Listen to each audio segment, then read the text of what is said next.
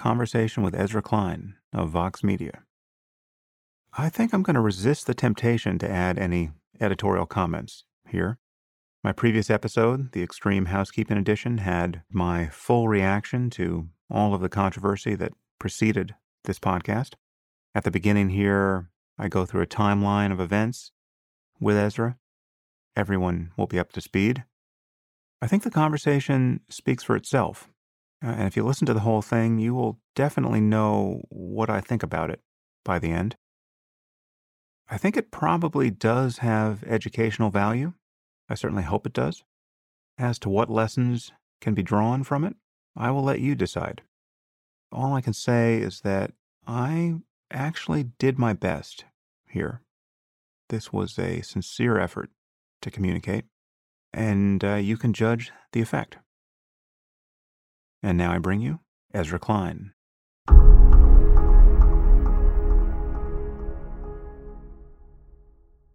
Okay, so for better or worse, we're finally doing a podcast we're, together. We're finally doing it.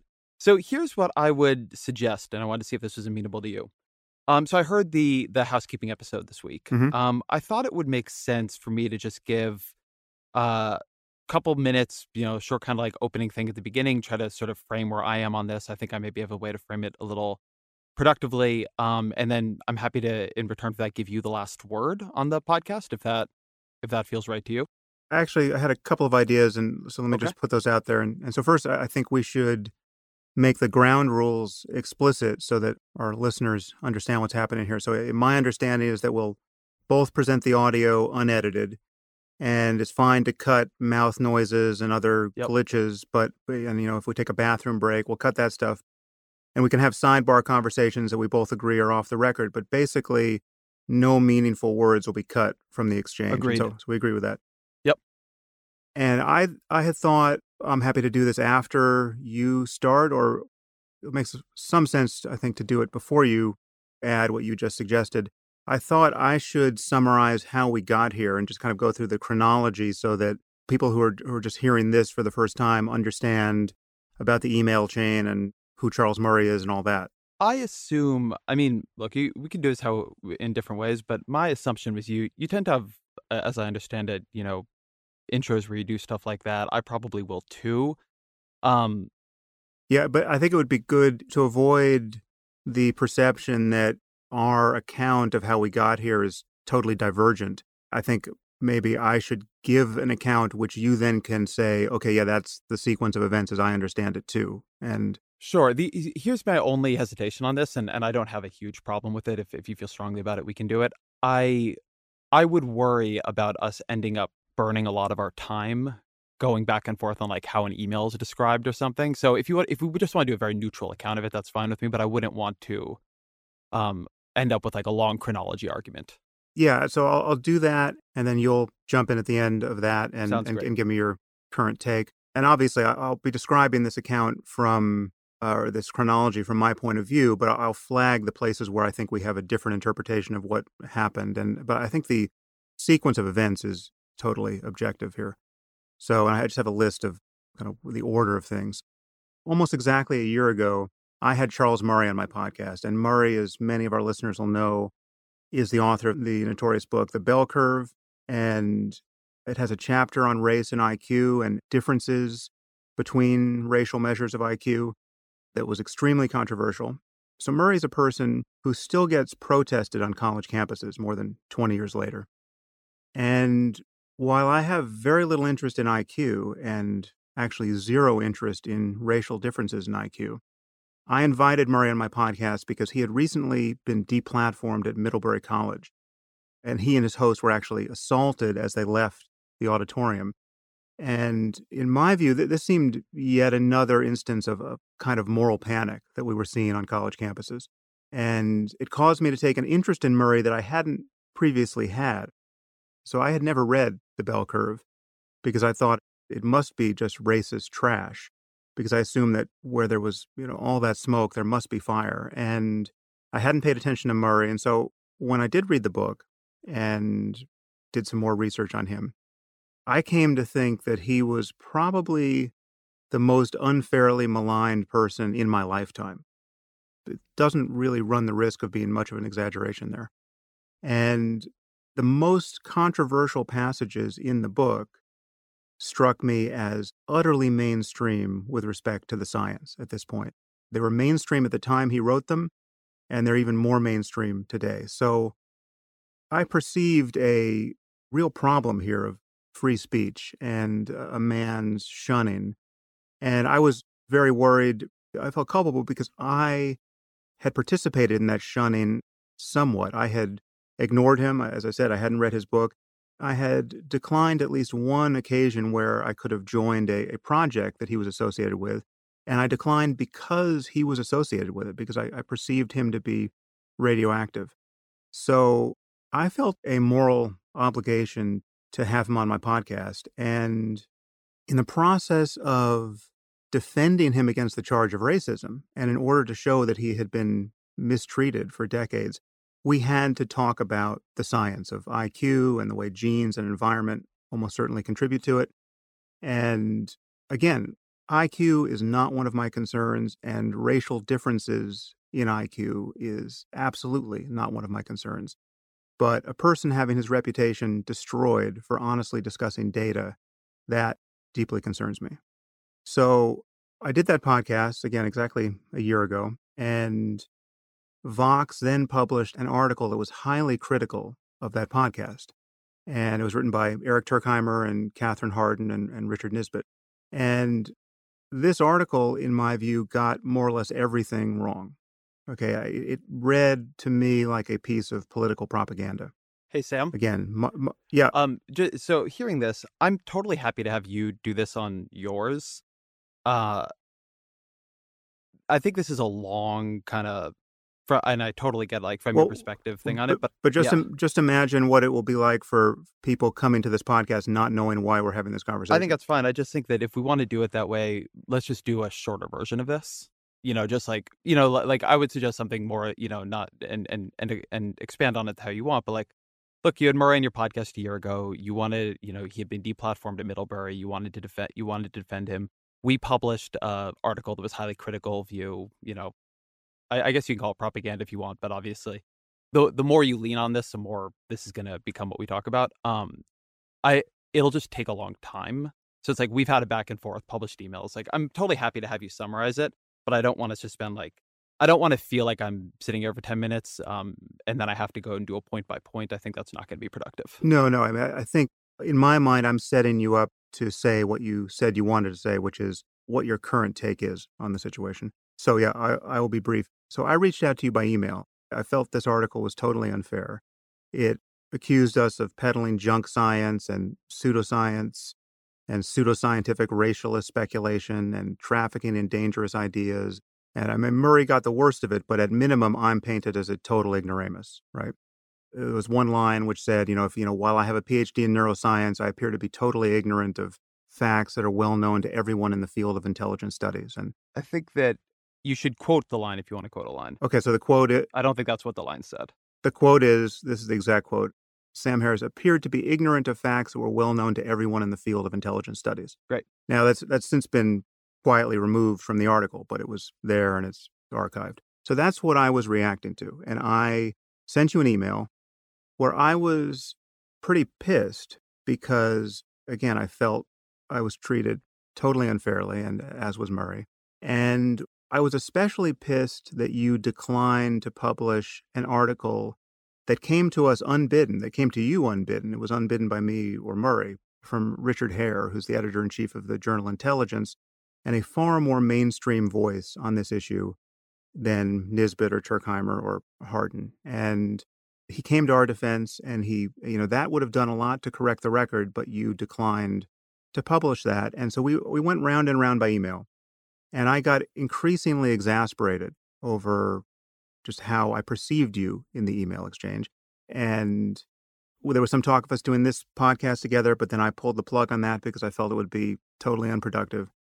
And at the end of the email exchange, I said, if you continue to slander me, I will publish this email exchange because I felt that people should understand the actual backstory here and how this happened and why I'm not doing a podcast with you. And uh, you did actually publish one more article from Turkheimer that took a shot at us, but basically we went radio silence for a year about as far as I know. And then what happened is there was a an article published in the New York Times by David Reich, a geneticist at Harvard, which made some of the same noises that Murray and I had made. And Murray retweeted it saying, Wow, this sounds familiar. And then I retweeted it, taking a snide dig at you, saying something like, Well, I hope Ezra Klein's on the case. Racialist pseudoscience never sleeps. And then you responded writing yet another article about me and Murray. And I felt this article was just as unfair as anything that had preceded it. In particular, I felt that you had summarized our email exchange in a way that was self serving and that I, I didn't agree with. And so that prompted me to publish the emails. And I will be the first to admit, and I think you will agree with this, that that backfired on me. The public perception of my publishing those emails was that it was not a good look for me at all. And most people who came to those emails cold thought I was inexplicably angry and that you seemed very open to dialogue. And it just, you know, people had to do a lot of work to understand why I was pissed. And most people didn't do that work. I'm not saying that everyone who did the work, who listened to the podcast and read all the articles, would take my side of it. But anyone who didn't do the work thought that I was somehow the aggressor there. In particular, the fact that I was declining to do a podcast with you was held very much against me. And that caused me to change my mind about this whole thing because I realized, okay, this is not, I can't be perceived as someone who won't take on legitimate criticism of his views. And so I went out on social media just to see if, in fact, people really wanted us to attempt this. And after 40 or 50,000 people got back, and it was, I think it was 76% said yes, I decided that I was up for a podcast with you, and you had already said you were up for a podcast with me. And so here we are. And I, again, um, much of that's described from my point of view, but I think the timeline is is accurate. This is not my ideal, but I'm actually I'd prefer we get into it. The only thing I would say here that you should just change a little bit in there so I don't do it um, on your behalf is that you didn't email me. Uh, what happened is that this piece published out, I tweeted it out. You tweeted a public challenge to me to come on your show. That's true. Your producer emailed emailed me to come on your show. I emailed your producer and said, "Hey, like, can you connect me to Sam? We should talk about this." And then our email exchange began. That's true. The first contact was on Twitter. Yeah, which is not a big deal. I just want to, I just want to note that. Totally true. But here's what I'd ask. Um, let's jump into it. Uh, so that, I mean, let's just start with you. I mean, why? What don't I get? You know, why is your criticism of me and Murray valid? I mean, just give me your take on all of this. All right. Well, I appreciate that summary. Um, obviously, and I'm sure we'll get into this stuff, I have uh, d- disagreements with which articles are fair and which aren't, but I don't think that that is where I want to begin this. I'm sure we'll go through that. I want to try to frame what I want to do here today. Uh, because I think people can go through, they can read the original Vox articles. I'll be linked in my show notes. I, I, assume, Sam, they'll be linked in yours. They can read our emails to each other. They can read my article. Um, they can listen to the original podcast. If you would like to be a Sam Harris and Ezra Klein completist, the, the, the option is very much there. So I, I listened to your uh, housekeeping episode the other day, um, where so I think I have some sense, Sam, of of where you are coming into this, and and I want to give you a sense of where I am in in the hopes that it'll be productive. So something you've said over and and over and over again to me uh, at this point is it to you from the beginning. I've been here in bad faith. The, the the problem is that I've come to this, coming to to slander you, to destroy your reputation, to silence you and, and I really, I, I, take that as a signal failure on my part. Um, I have not been able to persuade you, and, and maybe I will be today, that I really disagree with you uh, strongly. I think some of the, the, the things you're trafficking in are not just wrong, but they're harmful. But I, I do so in good faith, and and I'm here because I want to persuade you.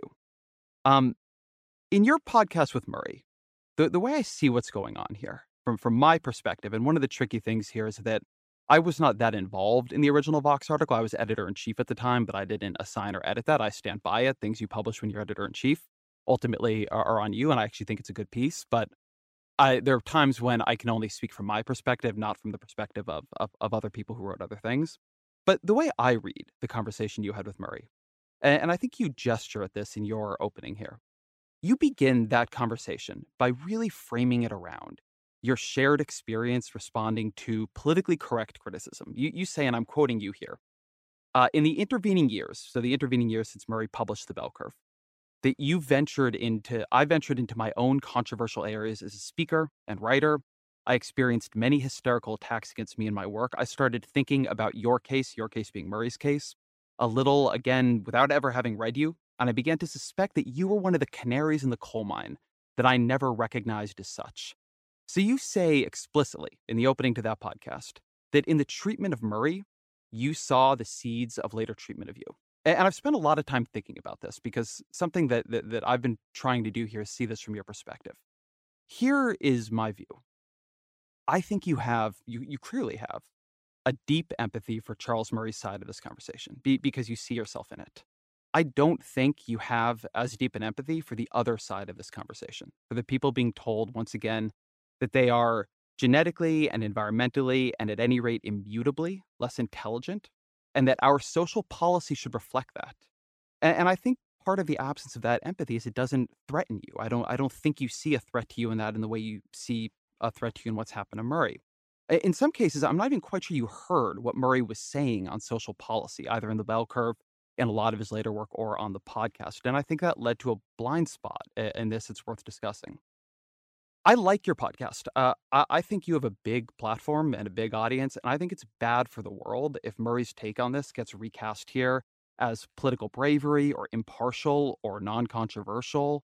So, what I want to do here, uh, it's not really convince you that I'm right. I don't think I'm going to do that. And it's not to convince you to like me. I don't think I'm going to do that either. I get that. What I want to convince you of is that there's a side of this you should become more curious about. You should be doing shows with people like Ibram Kendi, who's author of Stamped from the Beginning, which is a book on, on racist ideas in America, which won the National Book Award a couple years back. People who really study how race and these ideas interact with American life and policy. I think the fact that we are two white guys talking about how growing up non white in America affects your life and cognitive development is a problem here, just as it was a problem in the Murray conversation. And I want to persuade you that, that some of the things that the so called social justice warriors are worried about are worth worrying about, and that the excesses of activists, while, while very real and problematic, they're not as big a deal as the things they're really trying to fight and to draw attention to. So maybe I'll take a breath there and, and, and let you in. Yeah, okay, uh, that's a great start. So I guess there's a lot to respond to there. I guess the the first thing I want to say is that there are two things I regret here, both in our exchange and in my podcast with Murray. And so uh, I should just put those out first, I think. The first is that I was, as you said, very quick to attribute malice and bad faith to you in the email exchange. And it's quite possible I did this when it wasn't warranted. The reality is, the background here, which you alluded to, is that I am so battle scarred at this point, and I've dealt with so many people who are willing to consciously lie about my views and who will just play the evasion game endlessly. I mean, I've, I've got people who edit the contents of my podcast to make it sound like I've said the opposite of what I've said. And then people like Glenn Greenwald and Reza Aslan forward these videos consciously knowing they're misrepresenting me. I mean, there's been so much pushback about this. There's been so much correction that at this point, the possibility that it's not conscious, the chance of that is zero, right? So I'm dealing with people on a daily basis who are just happy to smear me dishonestly simply to see what will stick. And in fact, when I published our emails, the tipping point for me was to see that Glenn Greenwald, Reza Aslan, and you in a single hour on Twitter had all hit me with stuff that I perceived to be totally dishonest. So my fuse is pretty short. I am the first to admit that. And if I treated you unfairly, attributing bad faith when you were just led by sincere conviction that I had made an error or that you were arguing for something that was so important and that I wasn't seeing it, that's, you know, that is on me. Now, that said, I think your argument is where even where it pretends to be factual, wherever you think it is factual, it is highly biased by political considerations. And these are political considerations that I share. The fact that you think I don't have empathy for people who suffer just the starkest inequalities of wealth and politics and luck, it's telling and it's untrue. I think it's even untrue of Murray. And the fact that you're conflating the social policies he endorses, like the fact that he's against affirmative action and he's for universal basic income. And I know you don't happen to agree with those policies, you think that would be disastrous. There's a good faith argument to be had on both sides of that conversation. That conversation is quite distinct from the science. And even that conversation about social policy can be had without any allegation that a person is racist or that a person lacks empathy for people who are at the bottom of, of society. So that's one distinction I want to make. And the other thing that I regret, which I think is this is the thing you're taking me to task for, and I understand it, but I do regret that in the preface to my podcast with Murray, I didn't add some full discussion of racism in America. And the reason why I didn't, or certainly at least one reason why I didn't, is that I had, you know, maybe two months before that, done a podcast with Glenn Loury, the economist at Brown, who happens to be black. And I mean, Glenn is fantastic. He's got his own podcast, The Glenn Show, which everyone should watch. But so Glenn was on my podcast, and we were talking about race and violence in America. And I prefaced the conversation with a fairly long statement about the reality of white privilege and the past horrors of racism. And when I got to the end of it, Glenn pretty much chastised me for thinking that it was necessary for me to say something like that just because I'm white right? The fact that any conversation about race and violence, especially coming from a white guy like me, has to be bracketed with some elaborate virtue signaling on that point. So he basically said, I mean, these aren't his words, but this was his attitude. Basically said, you know, obviously, since you're not a racist asshole, it can go without saying that you understand that slavery was bad and that Jim Crow was bad and that you totally support civil rights. And so his take on my saying that it was not a total surprise given who Glenn is, but the fact that he viewed it as fairly pathetic that I felt the need to do that and that it couldn't just go without saying, I remembered that. And I mean, obviously, your point is well taken. I mean, two white guys talking about differences in IQ across races or across populations. I mean, if ever there's a time to signal that you understand that racism is still a problem in the world, that's it right? And while we did say some things that I think should still have been fully exculpatory, I mean, for anyone paying attention, I think it should be obvious with a modicum of charity extended to us that Murray and I are not racist and that what we were saying was not coming from a place of racial animus. But I mean, that is the backstory for why I didn't have some kind of elaborate framing of the conversation. So I want to I want to be uh this is good because I think this gets much closer to the meat of where we actually disagree. And something I want to be clear about is what I think was wrong in that podcast is not that you didn't virtue signal. It's not that you didn't come out and say, "Hey, listen, just before I start this up, I want everybody to know I'm not a racist." And by the way, I'm not here to say you're a racist. I don't think you are. We have not called you one. Um, I I actually think that's a different set of things, and we should talk later. I think this would actually be a good conversation for us to have about literally just what racism is, how we use that word in this conversation. But my criticism of your podcast, and by the way, my criticism also of Murray, and and and this is useful because I can work backwards through your answer here, is not that you didn't excuse yourself. It's that in a conversation about an outcome of American life, right? How do African Americans and whites score on IQ tests in America today? What happens when somebody sits down and takes a test today? That is an outcome of the American experiment, an experiment we've been running this country for hundreds of years. You did not discuss actually how race and racism act upon that outcome. You did not discuss, I mean, amazingly to me, you all didn't talk about slavery or segregation once. And what I'm saying here is not that you lack empathy, although I, I am saying in a, a different space, I don't I think you have a like an, a, an, a sense of what Murray's going through that is different from your sense of what other people who are hurt in this conversation go through. I do believe that. But as it comes to the way you actually conducted the conversation, I'm arguing that you lacked a sense of history, that you didn't deal in a serious way with the history of this conversation, a conversation that has been going on literally since the dawn of the country, a conversation that has been wrong in virtually every version, in, in every iteration we've had in America before. The other thing I want to say about this, and this gets very importantly to, to Charles Murray's work, you're a neuroscientist. And so I get that you look at Murray and you look at the bell curve, and what you see are the, the tables and the appendices and, and the kind of scientific version of Charles Murray. I'm a policy journalist. My background is I'm, I live in Washington, D.C., I cover politics. Charles Murray, not just to me, what he literally is, is a what we call a policy entrepreneur. He's somebody who his entire career has been spent at Washington think tanks. He's at the American Enterprise Institute, where I have a lot of friends, and, and I respect that organization quite a bit. And he argues in different ways and throughout his, in again, his entire uh, body of work for policy outcomes. His book before The Bell Curve is called Losing Ground. It's a book about why we should dissolve the Great Society programs. Um, by the way, when he was selling that book, he said, a lot of whites think they're racist, and this is a book that tells them they aren't.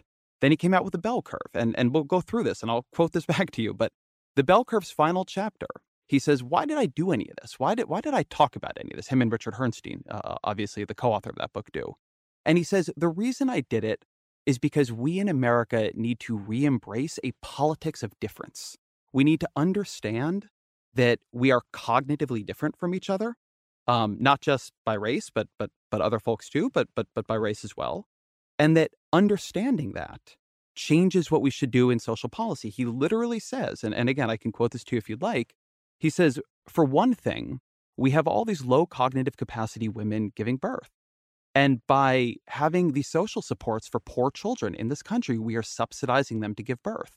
And what we need to do is take those subsidies away so these women, who, according to his book, are disproportionately African American, their poor children do not get as much federal support when they are born. And so they are disincentivized to have as many children.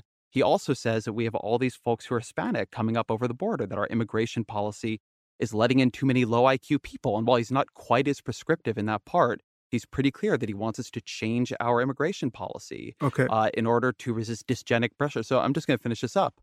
The other thing, you brought up his UBI work. And, and this is why the reason I bring this up is that the reason I think Charles Murray's work is problematic is that he uses these arguments about IQ and a lot of other arguments he makes about other things to push these points into the public debate, where he is very, very, very influential. He's not by any means a silenced actor in Washington. He, he gives congressional testimony. He won the Bradley Prize in 2016 and got a $250,000 check for it. His book on UBI it is completely of a piece with this. I reviewed that book when it came out. It's an interesting book. People should read it. But it is a way of cutting social spending, according to Murray's own numbers. He says it would cut social spending by a trillion dollars in 2020. To give you a sense of scale, Obamacare cost $2 trillion over 10 years. So, this is another book in a different way that is a huge argument for cutting social spending, which in part he justifies by saying we are trying to redress racial inequality based on an idea that is a product of American history when in fact it is some combination of innate and environmental, but at any rate, it is not something we're going to be able to change. And so we should stop trying, or at least stop trying in the way we have been. Okay. Ezra, again, you can't conflate his views on social policy with an honest discussion of empirical science. Those are two separate conversations. You can agree about the data or disagree in a good faith way about the data, and have a separate conversation about what to do in response to the data and then disagree in a good faith way about that. Now, I'm not defending Murray's view of what the social policy should be. I'm open minded about universal basic income. I think there can be a good faith debate about many of these topics. It's a completely separate conversation. And I totally share your concern about racism and inequality. And again, I have no interest in using science to establish differences between races. But the problem is, and, and I have publicly criticized people who do have an interest in using science that way. And one of my critical questions of Murray was why pay attention to any of this stuff? And I have said publicly that I didn't think his answer was great on that. And I'm not interested in paying attention to this stuff, and yet I have to in order to, to have conversations like this. But the problem is that the data on population differences will continue to emerge whether we're looking for it or not. And the idea that one should lie about these data or pretend to be convinced by bad arguments that are politically correct, or worse, that it's okay to malign people or even destroy their reputations if they won't pretend to be convinced by bad arguments, that's a disaster. Morally and politically, and intellectually, that is a disaster. And that's where we are, right? That's my criticism of what you have done at Vox and what Turkheimer and Nisbett and Harden have done. And the truth is, for whatever reason, okay, however noble it is in your head, you've been extraordinarily unfair to me and Murray, okay, and especially to Murray. I just want to give you a couple of examples here. I think we have to go into this issue of, you know, you just claimed you didn't call us racist, right? You didn't use the word racist. I'll grant you that. You, you use the word racialist, right, which you know most people will read as racist. But even if you even if that is an adequate way to split the difference, everything else you said imputed, if not an utter racial bias and a commitment to some kind of white superiority. You say again and again that I mean here's here's a quote from your article. Is actually the subtitle of the article. And when I you know I called the podcast with Murray Forbidden Knowledge. You said it isn't forbidden uh, knowledge. It's uh, America's most ancient justification for bigotry and racial inequality, right? We're shilling for bigotry and racial inequality. And then you convict Murray, again, this is a quote, of, of, uh, of being engaged in a decades long focus on the intellectual inferiority of African Americans. Now, honestly, that is a smear. I mean, Murray has not been focused on African Americans. He's been waging a decades long battle to survive being scapegoated by people who insinuate that he's a racist. And the nature of that battle is to continually try to, eh, you have to keep touching this issue to get the slime off of you. But as you know, the bell curve was not focused on race. There's just one chapter on race. And the truth is that, and you, you almost alluded to this in what you just said, the truth is that Murray is just as worried about unearned privilege as you are. He's just worried about a different kind of privilege. You could call it IQ privilege, right? And the bell curve is a, an 800 page lament on this type of privilege. And it, again, it has nothing in principle to do with race. Murray is just as worried about the, the white people on the left side of the IQ distribution as black people or Latinos or anyone else. And you could have said it would be just as true to describe him as having been involved in a decades long focus on the superiority of Asians over white people. Okay, because that's also part of the story. And, you know, you, you might ask yourself why you didn't do that. But I want to read a quote from Murray on my podcast because this, I mean, this is, again, if you, I, I'm not at all arguing for his social policies. I just want us to be fair to the man. And so this is a quote if there's one thing that writing the bell curve did, it sensitized me to the extent to which high IQ is pure luck. Okay, none of us earn our IQ, whether it's by nature or nurture. We aren't the ones who did the nurturing. Hard work and perseverance and all those other qualities are great, but we can't take credit for our IQ. We live in a society that is tailor made for people with high IQs. The people who got the short end of the stick in that lottery deserve our admiration and our support if they're doing everything right. And that's the end of the quote.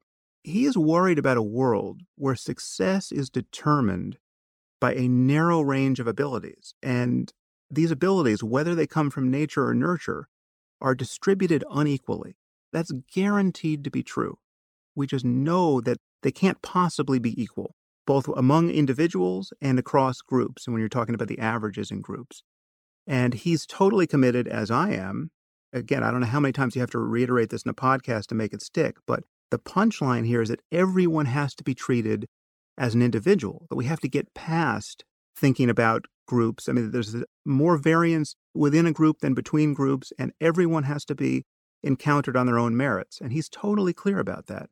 So to paint him as callous and as racist and as essentially a white supremacist you're talking, he's, he's fixated on the inferiority of blacks on your account.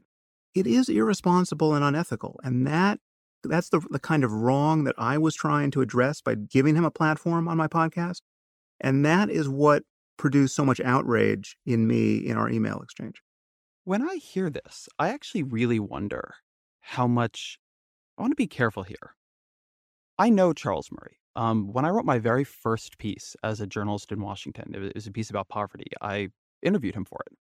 Um, I've reviewed his books. I've talked with him. Um, my wife is writing a book about UBI, actually. He's quoted in the book. I do not want Charles Murray silenced, and he's a lovely guy interpersonally. There's no doubt about that. And the quote you read from him about luck, I want to put a pin in that because there's a whole conversation I want to have with you about that quote. If Charles Murray followed what that quote implies, I think things would look very different with him and, and with my view of his career. But I do think I, I need to go through some of what you said here. So, first, I don't know how much you understand Charles Murray's career. As I said, his first book is Losing Ground. It's a book about the Great Society. In the interest of time and, and basic human sanity here, Ezra. No, I'm I'm I'm worried I, that what you're going to do is actually is all the stuff you're going to cover is actually irrelevant because one. Hey Sam, I've let you I've let you had your say. I'm gonna I'm just gonna I'm just gonna keep going. Okay, that's fine, but I just want to prevent your and listener frustration here because if you go on for ten minutes, for me to only say, well, again, his social policies are not social policies I'm advocating. We're gonna don't worry, we're gonna go we're gonna go through all this and um I I don't mean this to be sharp, but you don't give short answers yourself. So, you know, we're just gonna have to indulge the other one here. Sure. So okay. So his first book is Losing Ground. It's about dissolving the welfare state. And again, he says in the, about that book, a lot of whites think they're racist. I'm gonna show them they're not. Next book is a bell curve. The way Murray often defends the bell curve is by saying, hey, look, it only had this one chapter on race and IQ. And he's completely, or actually a couple chapters, but he's completely right about that. The chapters where that is mentioned, they are not the bulk of the book. But I'm actually a publisher of pieces. And I work with a lot of authors on book excerpts. The furor around the bell curve is not around the book, which it's a long book. Most people haven't read it. It's that the part of the book that he had excerpted on the New Republic, on the cover of the New Republic under Andrew Sullivan, the cover of the New Republic, it just says in big letters, race and IQ. The reason that is the part people focus on is that they pulled the most controversial part of the book and made it a huge deal. I know that authors, when they don't want their most controversial part to become to define the work, they don't let you excerpt that. So, so one, I don't think Murray's blame is there. His next book is honestly weirder. I don't know if you've ever read or, or even that are that familiar with Human Achievement. I mean, just to book? be on the record here, I've read The Bell Curve and I've read Coming Apart, and that's all. That's all, and, and, and, Coming Apart's an interesting book too. And Coming Apart is just spells out his concern about the cognitive stratification of society. So, Human Achievement is a book where Murray, and this is, comes right after The Bell Curve. And when I describe this book, I almost feel like people people are not going to believe me, but but go look it up. Murray wants to quantify the human achievements of different races, and the way he does that is he looks in a bunch of encyclopedias and he literally counts up the amount of space given to the accomplishments of artists and philosophers and scientists from from from different places and he uses that to say European Amer- Europeans white Europeans have done the most to push forward human achievement. Um, one criticism that I and other people have of Murray is that he often looks at indicators that reflect inequality and uses them to justify inequality. That that book is like one of the most massive correlation causation errors I, I can possibly imagine. So so now the next thing you say is that um, in doing this that I am conflating two things. I'm conflating just a calm discussion you two had about the science with the social policy agenda. I want to read you actually what was said in your discussion with Murray about this because this is actually why I am interested in it. When you were talking with Murray, one thing I think to your credit is you repeatedly asked him, "Hey, why do this at all? Why have this whole discussion about race and IQ? What are what are we doing here?" So you say, "Why seek data on racial differences at all? What is the purpose of doing this?" And Murray responds, and again I'm quoting, because we now have social policy embedded in employment policy, in academic policy, which is based on the premise that everybody's equal above the neck, whether it is men or women or whether it is ethnicities. And when you have that embedded into law, you have a variety of bad things happen. And then you ask it again. You say, needless to say, I'm sure we can find hate supremacist organizations who love the fact that the bell curve was published and admonish their members to read it at the first opportunity. Why look at this? How does this help society give more information about racial difference? And Murray, again, I'm not going to read the whole thing because I think that would be dull, gives a long answer about affirmative action and why it is bad. So I am not the one conflating this, number one. I am listening to the conversation you had. I'm listening. I, I'm a close reader of Murray's work. And the reason I care about this stuff is because I care about what the actual social policy outcomes are. Ezra, are. then you the don't know what I mean by conflate. Let me just, I, I got to clarify this. Sam, this is confusion. You can, you can respond just... to everything when I'm done. I promise. I will shut up and let you talk. The final thing that you did um, in your answer to me here was you said again and again people pretending to believe politically correct ideas, people pretending to believe bad evidence. A, a couple things on that. I don't doubt your sincerity in this, but I can assure you that Nisbett and Paige Harden and Eric Turkheimer and me, we actually believe what we believe. And and one of the things that has honestly been frustrating to me in dealing with you is you have a kind of a very sensitive ear to where you feel that somebody has uh, insulted you, but not a sensitive ear to yourself. During this discussion, you have called me, and not through implication, not through something where you're reading in between the lines. You've called me a slanderer, a liar, intellectually dishonest, a bad faith actor, cynically motivated by profit, defamatory, libelous. Um, you've called uh, Turkheimer and and Nisbett and and Paige Harden. You've called them fringe. You've said just here that they're part of a politically correct moral panic. I, I do think that you need to do a little bit more here to credit the idea that there just is a disagreement here. And it's a disagreement in part because people are looking at different parts of this with different emphasis, but also disagreement because people look at this issue and see different things. I, I, often hear you on your podcast talk about how it's important to try to to try to extend the idea of sincerity. And and one thing that is annoying is that you know um, among the one thing that one thing that I have not done is assume that you don't believe what you believe. Everybody here is trying to have an argument about something that is important, that in Murray's words is about how we end up eh, that ref- that should feed into how we order society, what we do to redress racial difference. And that's not just a high stakes conversation, it's also one where people just disagree. Okay. So, untangling a bit of confusion here. I guess there's two topics here that I should address. I think we have to talk about what it means to insinuate that someone's racist, but the conflation issue. I get that you hate his social policies. I get that you see that he thinks his social policies are justified by what he thinks is empirically true in the world of data and facts and human difference. So there's a connection there, right? And you're worried that if one takes the data seriously in the way that he takes it seriously, if one endorses his interpretation of the data from psychology or psychometrics or behavioral genetics, that that will lead to social policies that you find abhorrent or that you think will produce a massive amount of inequality or suffering or something wrong. And I get that. But the conflation is is that talking about data is one thing. Talking about what should be done in light of the facts that you acknowledge to be true or are likely to be true is another. And there can be good faith disagreements in both of those conversations. Those conversations are not inextricably linked. And what I am noticing here is, and what I've called a moral panic, is that there are people who think that if we don't make certain ideas, certain facts taboo to discuss, if we don't impose a massive reputational cost in discussing these things, then terrible things will happen at the level of social policy. That the only way to protect our politics is to be again, this is a loaded term, but this is what is happening from my view scientifically, is to be intellectually dishonest, to be led by confirmation bias. Confirmation bias is a real thing. And this is the situation I think we're in. Everything you've said about the politics and the historical wrongs of racism, which you wrote about a lot in your last piece, I totally agree with. Okay. And I'm probably more aligned with you politically than I am with Murray which is to say that I share your biases.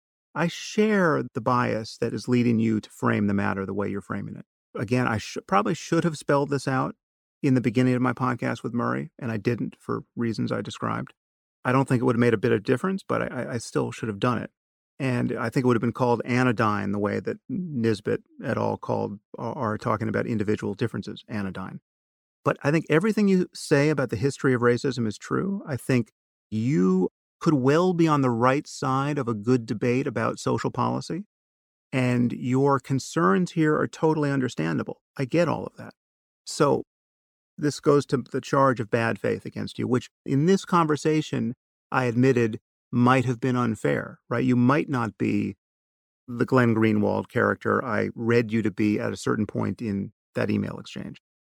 So let's just assume as you say, that you feel intellectually scrupulous and ethically righteous. Okay. I know what it's like to feel that.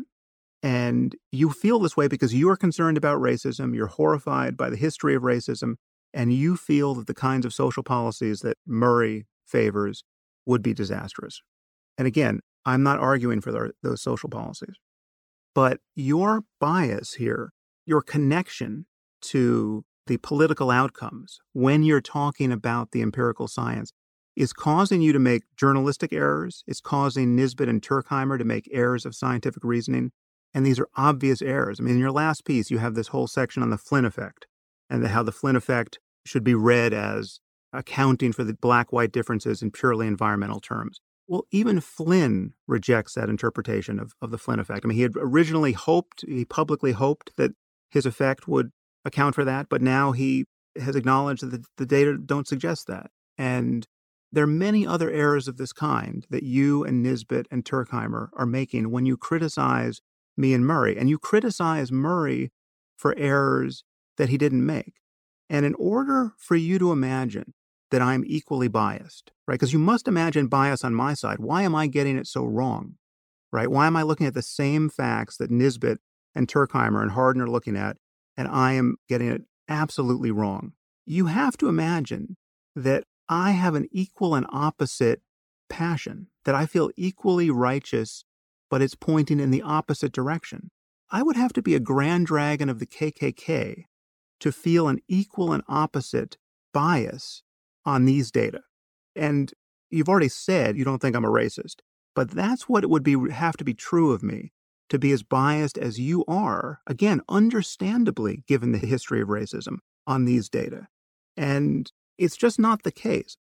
What you have in me is someone who shares most of your political concerns and yet is unwilling to, again, a loaded word, lie about what is and is not a good reading of empirical data, and what is and is not a good argument about genetics and environment and the contra- and, and what is reasonable to presume based on what we already know. And again, the problem is is that even if we never look for these things again, even if we follow this taboo and decide that it's just there's no ethical reason to ever look at population differences, we will be continually ambushed by these data they're just going to spring out of our study of intelligence generically or human genetics generically. It's happened on other topics already, and people try to keep quiet about it because, again, the environment journalistically and politically is so charged. And my criticism of you has been from day one that you are contributing to that political charge, and it's totally unnecessary because the political answer is so clear. The political answer is we have to be committed to racial equality and everyone getting all the opportunities in life for happiness and self actualization that they can use. And we're nowhere near achieving that kind of society. And the real racists are the people who are not committed to those goals. There's so much there. I actually really appreciate that answer because I think it I think it helps um, open this up. So let me say a couple things here.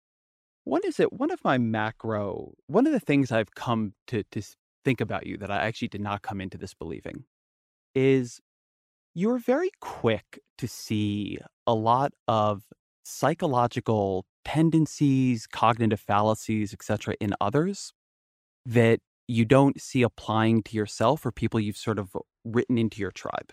So you say words in, in there like confirmation bias, etc. to me about Murray, about how we're looking at Murray. And my whole the whole thing I just told you is that Charles Murray is a guy who works at conservative think tanks, whose first book was about how to get why we should get rid of the welfare state, who is his whole life's work is about breaking down social policy. So, to the extent that I have any biases that flow backwards from political commitments, so does he. We're we're all. But what's my bias? So we're. I'm going to go through that. Don't worry. I promise you, I will get to your bias very quickly. Um, I do want to note you. You mentioned James Flynn here. Uh, to prepare for this conversation, I called um, Flynn the other day. I spoke to him on um, Monday. Uh, his read of the evidence right now, and this is me quoting him. He says, "I think it is more probable than not that the IQ difference between Black and White Americans is environmental. As a social scientist, I cannot be sure if they have a genetic advantage or disadvantage. So I'm just, that is what James Flynn thinks as of Monday. So then you ask me, and, and I think this is a great, this is a good question because I think this gets to to the core of this, and it gets to where I tried to open us up into. You, your view of this debate is that to say that you have a bias in it is to say, in your terms, that you're you're like the grand dragon of the KKK. That the only version of a bias that could be influencing what you see here is a core form of racism. That's actually not my view of you, but I do think you I do think you have a bias. I think you have a huge um, sensitivity. Let's put it that way. And you have a lot of difficulty extending an assumption of good faith to anyone who disagrees with you on an issue that you code as identity politics. Um, and there's a place actually where I think you got into this in a, in a pretty interesting way. Um, I went back and I read your discussion with Glenn Loury. At the beginning, when you're talking about why you chose to have Glenn on the show, you say, My goal was to find an African American intellectual who could really get into the details with me, but whom I also trusted to have a truly rational conversation that wouldn't be contaminated by identity politics. To, to you, engaging in identity politics discredits your ability to participate in a, in a rational conversation and is something, as far as I can tell, that you, you do not see yourself as doing. So, so here's my question for you uh, on that specific quote. What does it mean to you, particularly when you're talking about something like race, to have your ideas contaminated by identity politics? What I mean by identity politics is that you are reasoning on the basis of you know skin color or religion or gender or some particular trait which you have by accident. You fell into that bin through no process of reasoning on your own. You convinced to be white or black. And to reason from that place as though because you're you because you have the skin color you have certain things are true and very likely incommunicable to other people who don't share your identity. You know, I view this as the like the most unhappy game of Dungeons and Dragons ever. People have these various stories of victimology that if you do the arithmetic one way, one group trumps another, another way it, it gets reversed. And this strikes me as a moral and political and intellectual dead end because the things that are really true, the things that will really move the dial with respect to human well being. And again, my career, I view my career as being totally committed to amplifying good ideas and criticizing bad ideas insofar as they relate to the most important swings of human well being. So, my mm-hmm. concern is how can the future be better than the past? How can we get to a world where we cancel the worst effects of bad luck, given that some people are hugely lucky and some people aren't? How can we cancel this with respect to wealth and health and everything else? And how can we get to a world where the maximum number of people thrive? I view identity politics as among the worst pieces of software you can be running to try to get there. I want to get to a world where, you know, is Martin Luther King's claim about the content of your character rather than the color of your skin, right? That is the goal. And if you want to reverse engineer that goal, giving primacy to identity is one of the worst things you can do. That's how I would frame it. So that's super helpful for me. Here's my criticism of you now. I don't think you realize that the identity politics software is operating in you all of the time. And I think it's strong. So when you when you look at literature on the uh, the conversation about race in America, you often see the discussion broken into racists and anti-racists. That's something that, that, that you'll read often in this debate. I think there's something else, particularly lately, which you might call anti anti racism, which is folks who are fundamentally more concerned or fundamentally primarily concerned with the overreach of what you would call the anti racists. And actually, that's where I think you are. And one of the things that, that, that I hear in you is that whenever something gets near the question of, of political correctness, the, the canary in the coal mine for the way you yourself have been treated, you get very, very, very strident. They're in bad faith. They're not being able to speak rationally. They're not being able to have a conversation that is actually um, going forward on a sound evidentiary basis. And the thing that I, I don't think that you're self-reflective enough about, um, and, and and I apologize because I, I, I know I know that I statements are better than you statements, but I do want to push this idea at you to for you to for you to think about it, is that there are things that are threats to you There are things that are threats to your tribe, to your future, to your career. And those threats are very salient. So you see what happened to Charles Murray, the kind of criticism he gets. And that sets off every alarm bell in your head. And, and you, you bring them on the show and you're like, we're, we're, we're going to fix this. I'm going to show that they can't do this to you.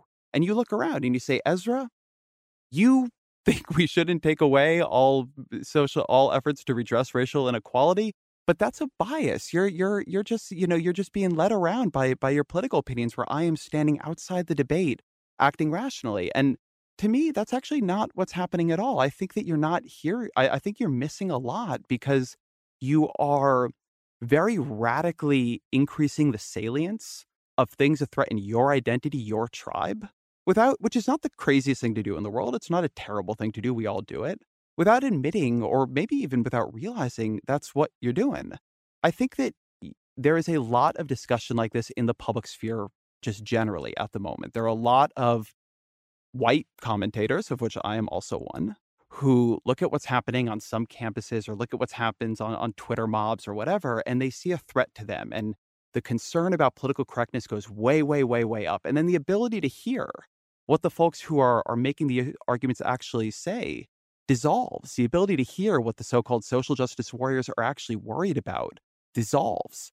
And, and I think that's a really big blind spot here. I think it's making it hard for you to see when people have good faith disagreement with you. And I also think it's making it harder for you to see how to weight some of the different concerns that are operating in this conversation. You're you're so concerned about Murray and what has happened to him when again, he's an extremely successful that's scholar actually in confusion. Washington. That, that's a point when, of confusion. When that you're not, I mean, in your whole show, Sam, you've had 120 some episodes. And if I and I could have miscounted this, I, I totally take that as a possibility here. It's amazing you would two, think this is relevant, but yes, give, give me the numbers. I think you've had two African Americans as guests. I think you need to explore the experience of race in America more and not just see that as identity politics, see that as information that is important to talking about some of the things you want to talk about, but also to hearing from some of the people who you've now written out of the conversation to hear. This is the kind of thing that I would be tempted to score as bad faith. I'm shocked. in someone else. But actually, I think this is a point of confusion, but it is nonetheless confusion here. So your accusation that I'm reasoning on the basis of my tribe here is just false. This is the whole game I play. This is my main focus in constructing my worldview and having conversations with other people. When I'm thinking about things that are true, that stand a chance of being universal, that stand a chance of scaling, these are the kinds of things that are not subordinate to a person's identity. They're not the things that will be true by accident of birth because you happen to have been born in India and are Hindu. I mean, this is the problem I have with religious sectarianism. This is the problem I have with nationalism or any other kind of tribalism that can't possibly scale to a global civilization that's truly cosmopolitan, where when you're reasoning among strangers, you have to converge on solutions to problems that work independent of who you happen to be. I mean, this is why, you know, John Rawls's veil of ignorance thought experiment was so brilliant. To d- design a, a just society, a great heuristic is to think of the society you would want not knowing who you're going to be in it. That's the perfect nullification of the logic of identity politics. You have to figure out what would be good for everyone before you realize what the color of your skin is. And the reason why I'm defending Murray to the degree that I have been is not because I have this incredible sympathy with him because he's a white guy like me. I defend Muslim reformers who are not white and ex Muslims who are not white. I've, I've spent way more time defending Ayaan Hirsi Ali than Charles Murray. And she's the victim of the same kind of leftist stupidity, frankly. Her demonization has the exact same structure that Murray's does. And I have spent an enormous investment of time and money, frankly, defending Ayaan. So your charge is false with respect to my motivations. And there's something here, there's so many layers of confusion here. This is just, and again, it's not just yours, it's everybody's. It's got to be a majority of both our audiences. But I want to say something about this notion of what's at stake here, because you, in your recent piece, you talk about I mean, Murray's focus on the inferiority of blacks. Intellectual inferiority. Maybe you also use just inferiority. Blacks are inferior as well. Go back, go back and look at the piece. But this notion of inferiority, I mean, no one talks about inferiority who's actually having a dispassionate argument on this topic of, of IQ testing. And it's it absolutely does not map on. I, mean, I, I can only I'm not going to pretend to be a mind reader, but it certainly doesn't map onto my view of this situation. I mean, for instance, I would bet my life that my IQ is lower than John von Neumann's was. The chances of that being true are 100%. Right? Now, now, of course, this is mere speculation, but this is speculation that you could bet the fate of the world on.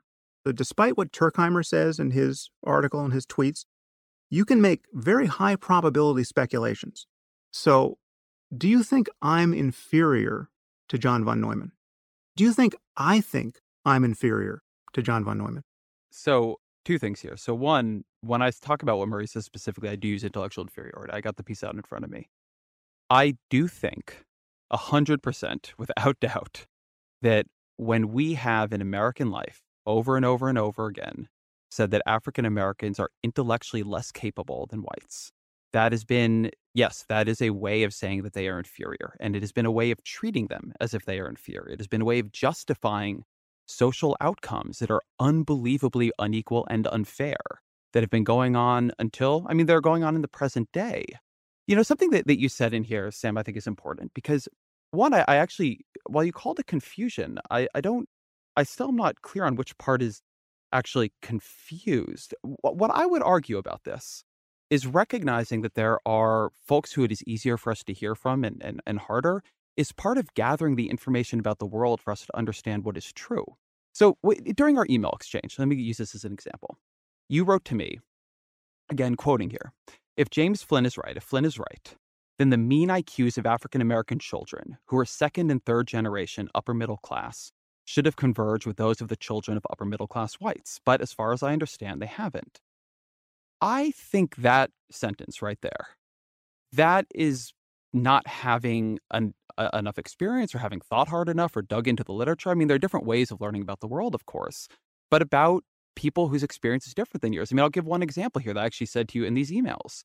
Um, African American families making $100,000 a year tend to live in neighborhoods with the same income composition as white families making $30,000 a year.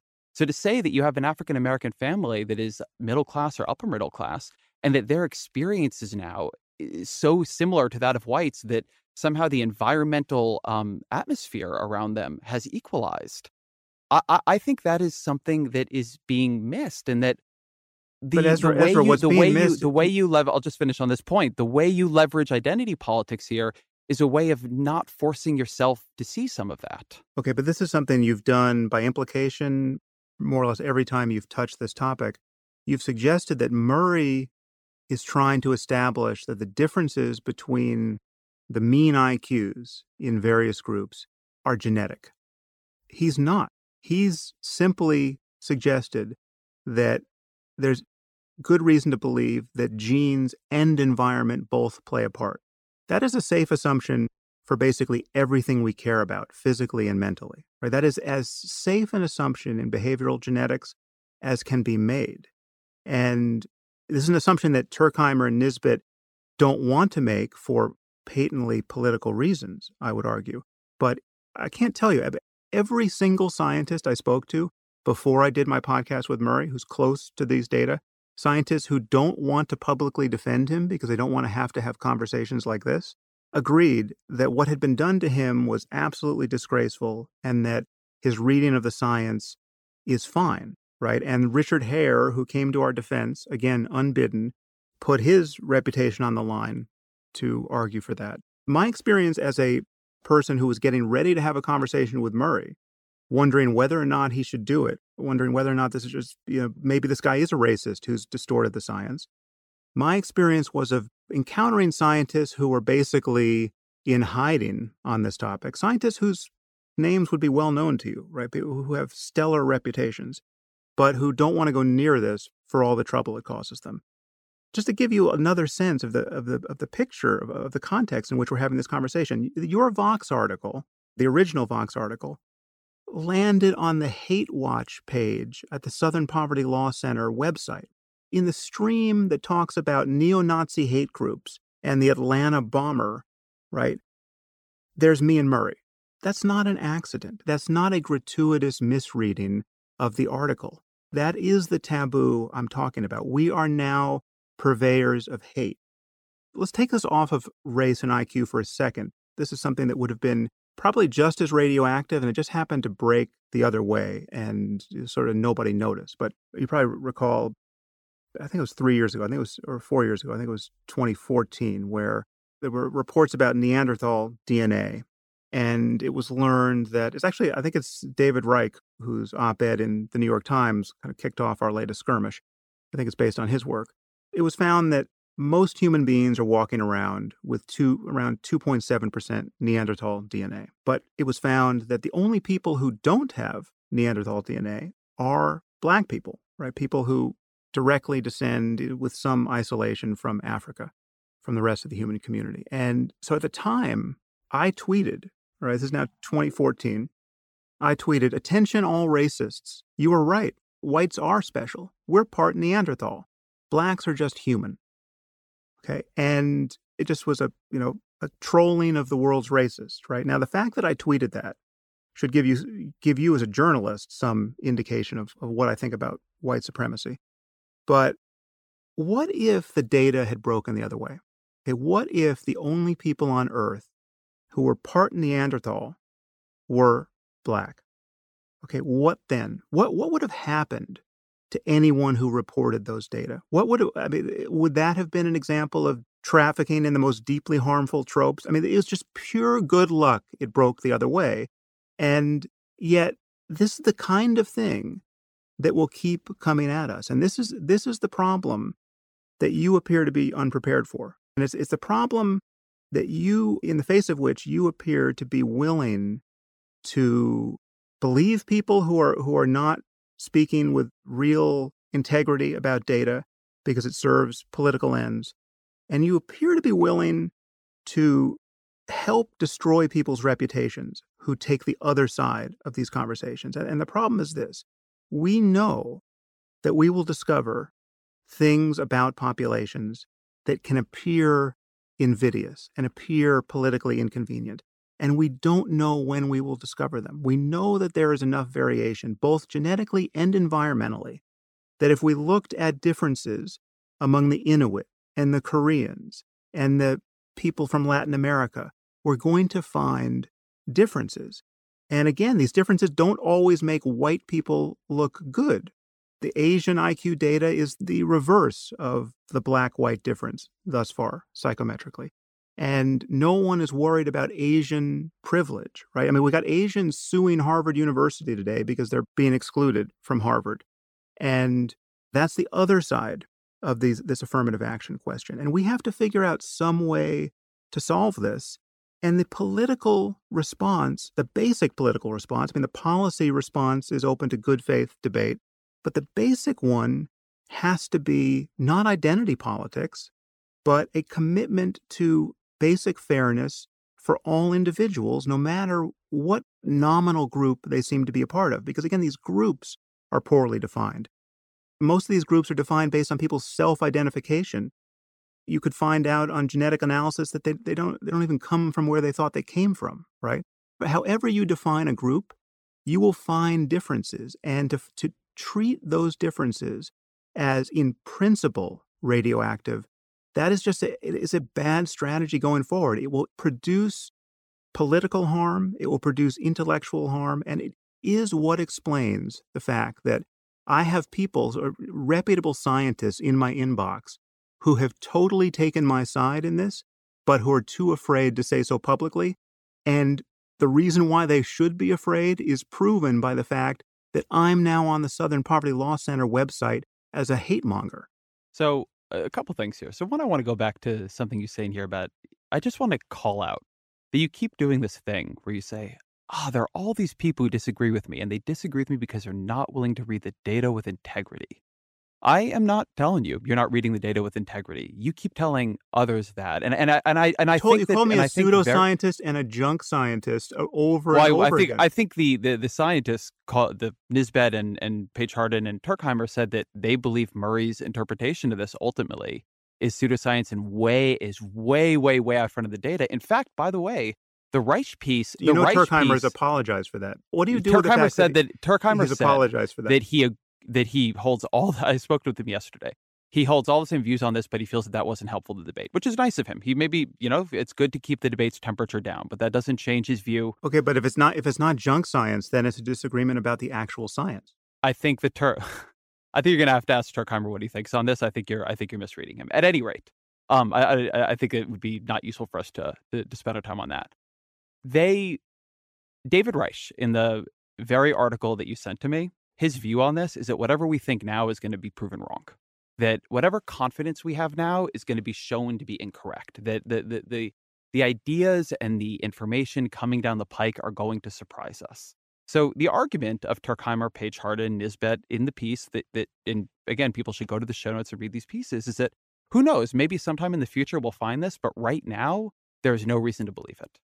Now, one thing you said that that I say, one, I don't know what I don't know what it is in this case. that, that it is that the that there is a negative IQ difference that is in part genetic for African Americans. That is that is the it. Now, one thing that you say I say is that I keep saying Murray calls this genetic. I, he does. He's pretty clear there's a genetic component. So are you in the piece. I can I can quote it back, but it's completely true that he's he says I don't know what the uh, numbers are. What is interesting about the move Murray makes, and this is the thing that I call out in my piece and, and have talked about a bit, is that what Murray is intent on showing is it genetic or environmental? It's uh, it, it can't be changed. It's immutable. He says there is this notion, and this was in your podcast. There is this notion that if traits are genetically determined, that's bad, and if they're environmentally determined, that's good because we can do something about them if they're environmental. There's one lesson that we've learned from the last 70 years of social policy. It is that changing environments in ways that produce measurable results is really, really hard. We actually don't know how to do it no matter how much money we spend. If you go read both the original and the second Vox pieces, they're primarily about this claim. They're primarily about the claim that we cannot change these outcomes. They're primarily about the claim that, you know what, if you move people into, say, the, the correct form into adoption into high income families, they have a 12 to 18 point IQ uh, change. There is tons and tons of evidence. Now we're getting into my world again in the realm of social policy of not just effects from social policy on one generation, but multi generational effects from things like Medicaid and so on. And so, one, one place where I think this is important is that a lot of the debate here, and a lot of the reason people care about it, is that if you're saying things are immutable, often people say they're immutable because they're genetic. Murray actually says they're immutable really no matter what. If you say they're immutable, that's actually a way, and, and this is what Murray does, again, explicitly and repeatedly, both on your show and in other places, is say that because they're immutable, that really means that this is not kind of on us. This is not on us, white America or America broadly. And we don't have to kind of feel so bad. We can embrace a politics of difference. We can begin removing some of these social supports. Don't need to have as much affirmative action. Don't need this employment non discrimination stuff. We can cut the size of this social welfare state. He wants to do things that stop pushing people up as much. And then, of course, and this is the way this has always gone in American history, then when people don't advance, folks will look at that and say, hey, look, they're, they're not advancing. They're not closing the gap quickly enough. That just goes to show the problem is innate. Now, this is something you brought up earlier when you brought up that quote from Murray about luck. And I think it's an important conversation. I think that if you follow Murrayism on this, if you if you were doing it without the political commitments he brings to it, it actually takes you to a very radical and interesting place. If you say that our IQ is genetic environmental, but at any rate, it's not our fault because we don't choose either one of those, and there's not much we can do about it. And not just our IQ, but something you've said is that, you know, a lot of traits come down like this, the big five personality traits, determination. I mean, look, you can you can you can connect genetic inheritance to divorce, right? It's got a, I think it's a 0.2 or a 0.4 correlation.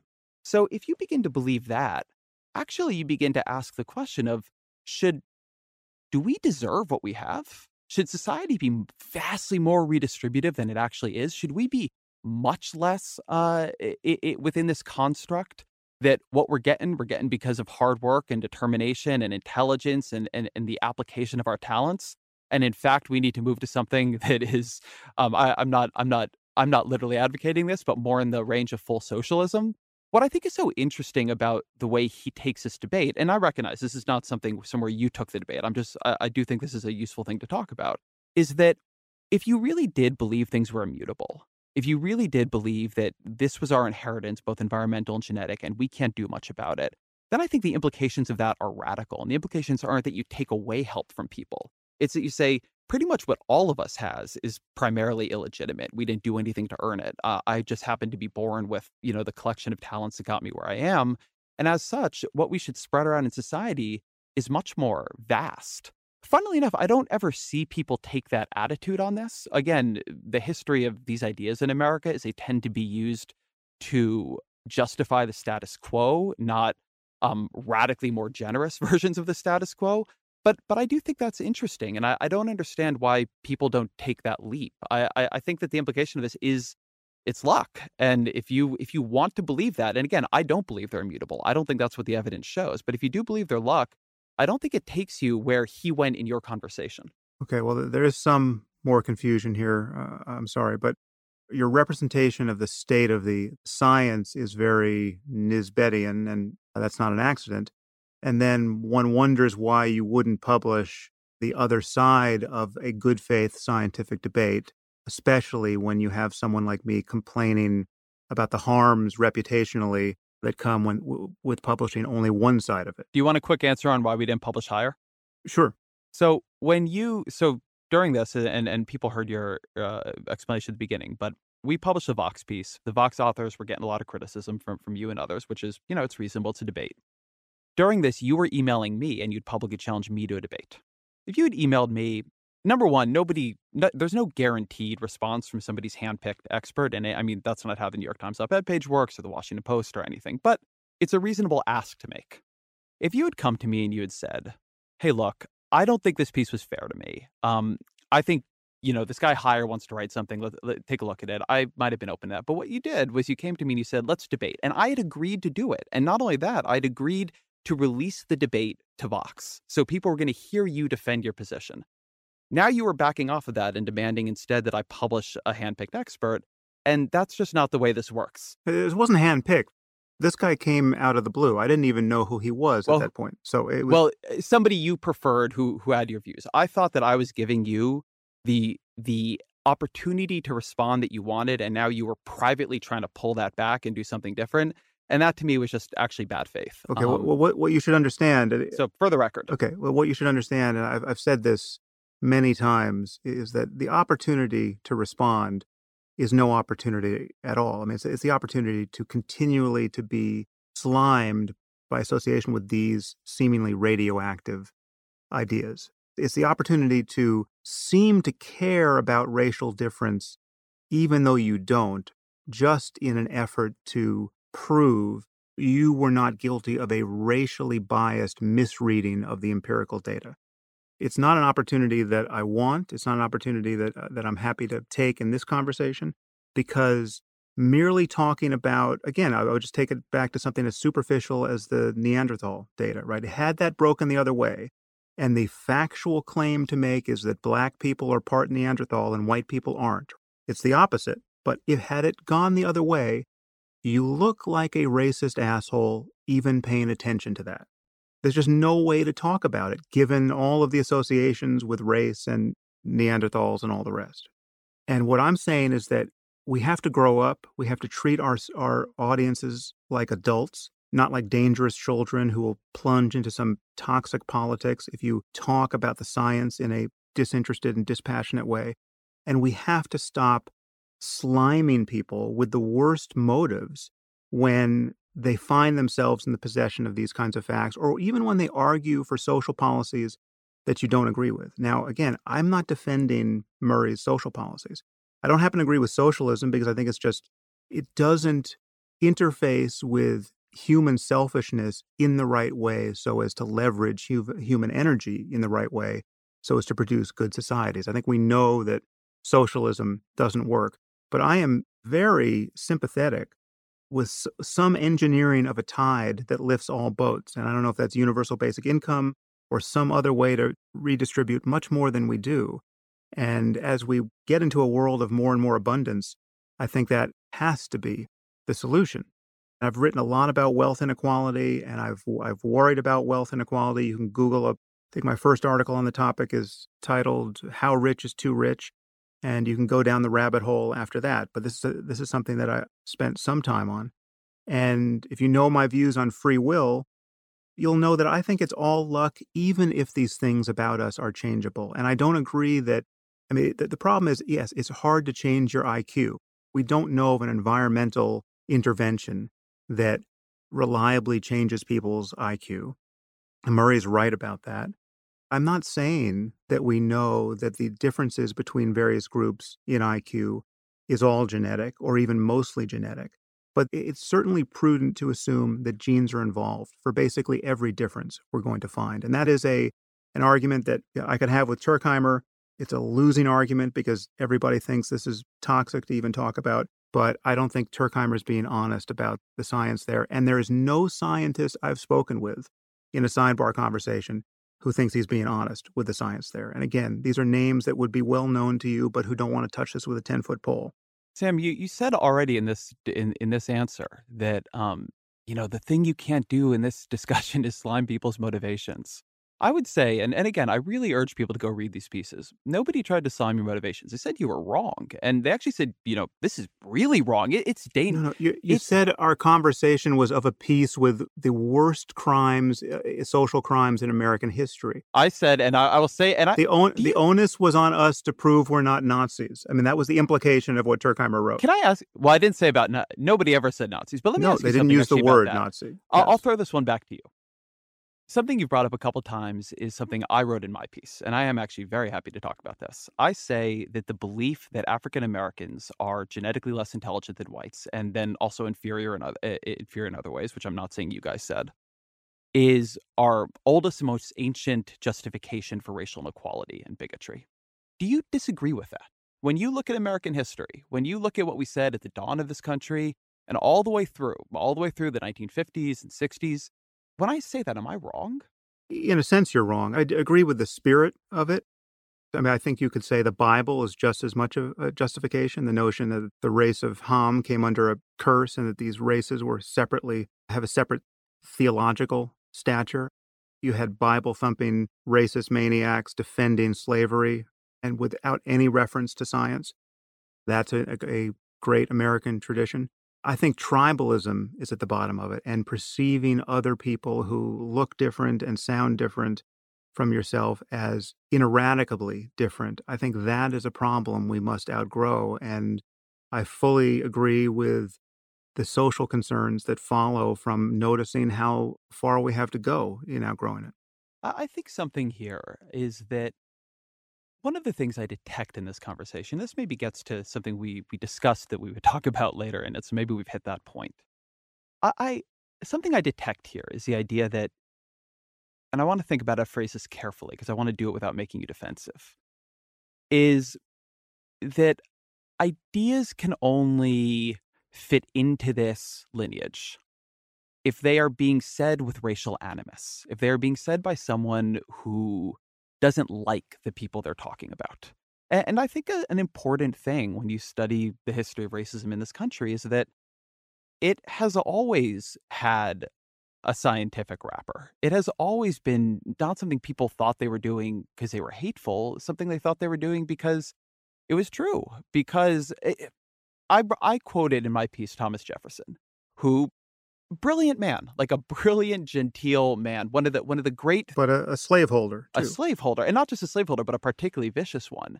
But one of the reasons I quoted him is that at the end of the bell curve, one thing Murray does is endorse the idea that uh, a correct understanding of stratified cognitive capacity, which operates racially and, and in other ways, should make us re-embrace what he calls a, t- a Jeffersonian politics of difference. He he he quotes Jefferson talking about how important it is to understand that, that people in society are fit for different uses. They're fit for different places. And I think now we look back at Jefferson and say, that's ridiculous, like the way you're talking about it. That is it is grotesque.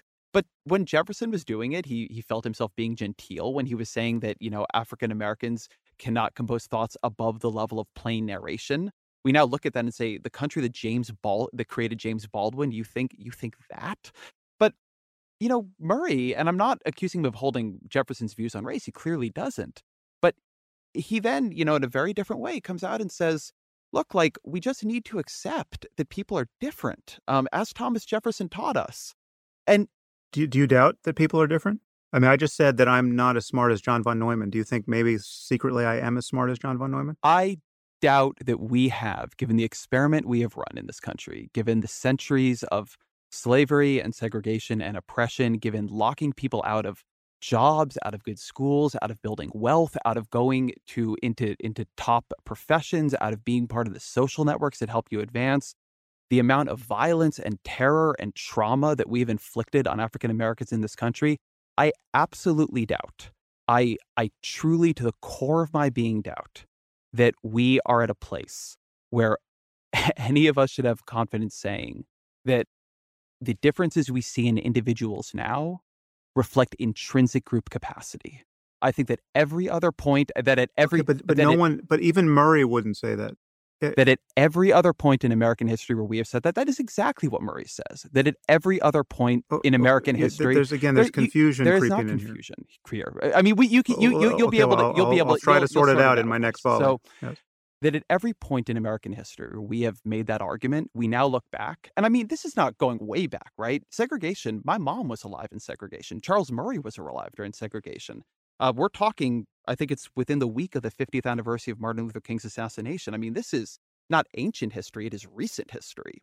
And I think we look back and we say, man, they really had it wrong. And and you quoted back at me something that I, I think it's either I say it or the Vox authors say it. Now I don't remember but that, yeah, if you're having a version of this conversation again, it is incumbent on you to say why you're so sure it will be different this time. And Murray does say, you know, he thinks that some combination of genetic and, and basically immutably environmental characteristics make it so we can't do much about this. And there just are big differences between the groups. And it's just going to remain that way. And American politics needs to rearrange itself around that reality. And yeah, I, I strongly disagree, and I disagree because of American history. And that is why my, my fundamental criticism of that conversation was that you needed to deal with more. You needed to deal more with the history of this conversation and the history of this country. But even in this conversation, you are unwilling to differentiate scientific fact and scientific data and reasonable extrapolations based on data from past injustices in American history. These are these are totally separate things. No, we disagree on what a reasonable extrapolation from the data is. What we can't disagree about is that the two sides of that conversation about scientific data appear to be given a very different moral treatment by you, right? So Turkheimer and Nisbett are well respected scholars. Murray and I are people who need to be conjoined with this horrid history where our conversation is described as disastrous and dangerous and horrific and trafficking in the most harmful tropes, where we land on the hate speech page of not even speech, just the hate page of the Southern Poverty Law Center, and where I have scientists who are effectively in hiding telling me we're right about the scientific conversation. That's that is just the status quo here. I'm saying that's dysfunctional and I'm saying it is unethical, right? That's one point. That is a completely separate problem from the problem of racism and the problem of racial inequality. And you feel that somehow this status quo problem of just how hard it is to talk about these things is justified because of how bad racial inequality has been in the past. I think and there is what you would call it's, confusion it's, here. I, I do think it's just important to say this.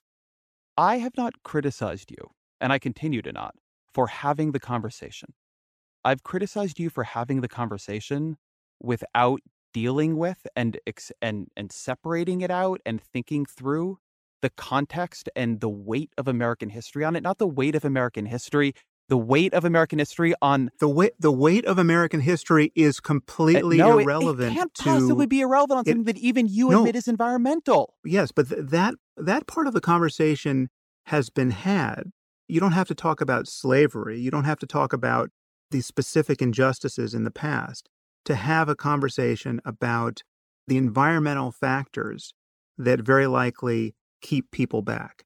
And I completely agree with you that it is right to worry that the environment for blacks or for any other group that seems not to be thriving by one metric or another, that the environment almost certainly plays a role. And the environment, eh, we just know that the environment plays a role across the board in behavioral genetics. There's no one who's arguing that any of these traits, forget about intelligence, anything we care about is 100% heritable. It's just that nothing eh, complex is 100% heritable.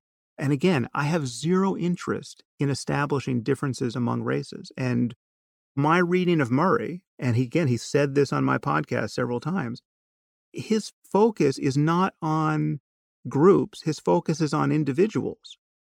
And it's just a fact that individuals find themselves with whatever cognitive toolkit they have, however they got it, based on genes and environment. And we have a society that is massively rewarding specific tools. No one on Murray's side of, of this debate is saying that all social self worth is indexed by IQ scores. No one is saying that. And this is the point I was trying to make when I said, look, am, am I inferior to John von Neumann? I don't think so. And I don't think you think so. Right. So what's at stake here is not a person's intrinsic worth. And using words like inferior completely loads the dice here. I mean, that, that is a highly charged moralistic assertion, which just does not map on to any sane person's thinking about this. Yes, it mapped on to Thomas Jefferson's thinking about this, but to summarize what I'm doing with the slaveholders of our distant past and talk about these things as though it's a single set of ideas, it's just completely unfair well, let me, journalistically, me ask you the and it has the consequence that I've described. Why? Let me let me try to think about how to phrase this question. You say that it is unfair journalistically to put your conversation within the lineage of the conversation going all the way back in American history and all the way, as you say, pre American history. In fact, in my piece, I, I quote Voltaire and Hume and others. That at each point, European descended white men of scientific mind looked around them, looked at the society they saw, looked at the outcomes people had in the society they saw, looked at the science pulled from those outcomes, right? And it was called science back then too. And said, you know what? What we are seeing here is a result of innate differences between the races. And but something I'm just going to say, we've not even talked through questions of like what even means to talk about races and the way that has changed over time, but I'll just bracket that. And at each point, that has been, you know, it's been justified in different ways with different kinds of science. But, you know, now we look back and we say, oh man, they did not know what they were talking about. That was ridiculous. I mean, look at what was going on in their society. But they, you know, they looked and they ran their studies and they they ran the numbers and they said, you know, um, there's just a difference here. There's a difference here, and that is why things are, are turning out the way they are. I tell me why. Tell me why it is unfair to put Ezra, I'm pointing out that the bias to put your conversation in that lineage. Why the burden of proof is not actually on you to say, here's why it is different this time. Here is why we are at a point, either in American history or science or whatever, where that that is no longer like we are certain that nobody in 50 years is going to look back at us and say that because scientifically what what the scientists who are on my side of this argument think, and eh, they include James Flynn and many others, they say that's where we are here. Not quite, but okay. They, well, I just quoted him to you. I just again, I just spoke to him two days ago. Well, yeah, no, but it, it, was it was still it was still a misleading summary of what he said. I know I know I, what, what he's on record okay. I, saying. Again, here. I just spoke to him, and he and and you're interpreting it in a way he, that you no, like. I'm not I interpreting. James Flynn just said to me two days ago that it is it is consistent I, with the evidence that there is a genetic advantage what you said. or disadvantage for African Americans that it is entirely possible that the 10 point IQ difference we see reflects a 12 point environmental difference and a negative two um, genetic difference. Uh, that... Sure, sure. Many things are possible. We're trying to judge on what is plausible to say. And more important, I am worried about the social penalty for talking about these things because, again, it will come back to us on things that we don't expect, like the Neanderthal thing, right? Like that comes out of left field. Had it gone another way, all of a sudden we can't talk about Neanderthal DNA anymore. And there's no point in having our politics be hostage to these kind of tripwire effects where you say something that seems politically invidious merely talking about the data as they are. I mean, if it, unless every population of human beings has exactly the same mean and the same variance for every trait we care about, we are guaranteed to be blindsided by these differences that seem important to people who care about differences among groups. The, the end game here is to not care about differences among groups, to treat individuals as individuals, and to realize that, that yes, people have different sets of gifts and competences. We can give people whatever advantages we can, and we should. We're moving into a future where we'll be able to change these things about ourselves in very intrusive ways. We'll be able to change our genes. We'll be able to change the genes of our kids. We'll be able to put technology directly into our brains. And not everyone will have access to this technology at the same time. And, and this will open a door to another aspect of inequality that could be hugely consequential. This is all stuff that we have to get ready for. But the way to be ready is for good and intellectually honest people to be willing to talk about the facts of biology and various things we understand about things like intelligence without losing sight of our political and ethical commitments to one another. And those commitments just have to be to make the world better and to treat everyone fairly and to treat one's political opponents fairly. And there's a real shortage of people who can do this right now, Ezra. And your style of dealing with this is part of that problem. It is why, again, I mean, you, you haven't commented on this, I'll give you another example because you, you don't like the examples I've given. I mean, I've given you Southern Poverty Law Center. I've given the fact that I, I've got scientists contacting me who won't go on the record, who fully support me and Murray. But I mean, take Andrew Sullivan. I think he's a mutual friend of ours. I mean, he's certainly a, a friend of mine. He came to my and Murray's defense. I assume you don't think Andrew's a racist. He merely for coming out down on our side of this particular contretemps he's being slimed as a racist now. Okay, that is the environment in which we're having this conversation, and that's why I'm call, that's what I call a moral panic. It's not good, and again, we're going to be continually played by new data. And the basic principle here, scientifically, which Turkheimer's allied in, and you seem to want him to elide it, or you seem to be happy that he elided it, is that yes, it is safe to say that there are genetic differences among genetically isolated populations.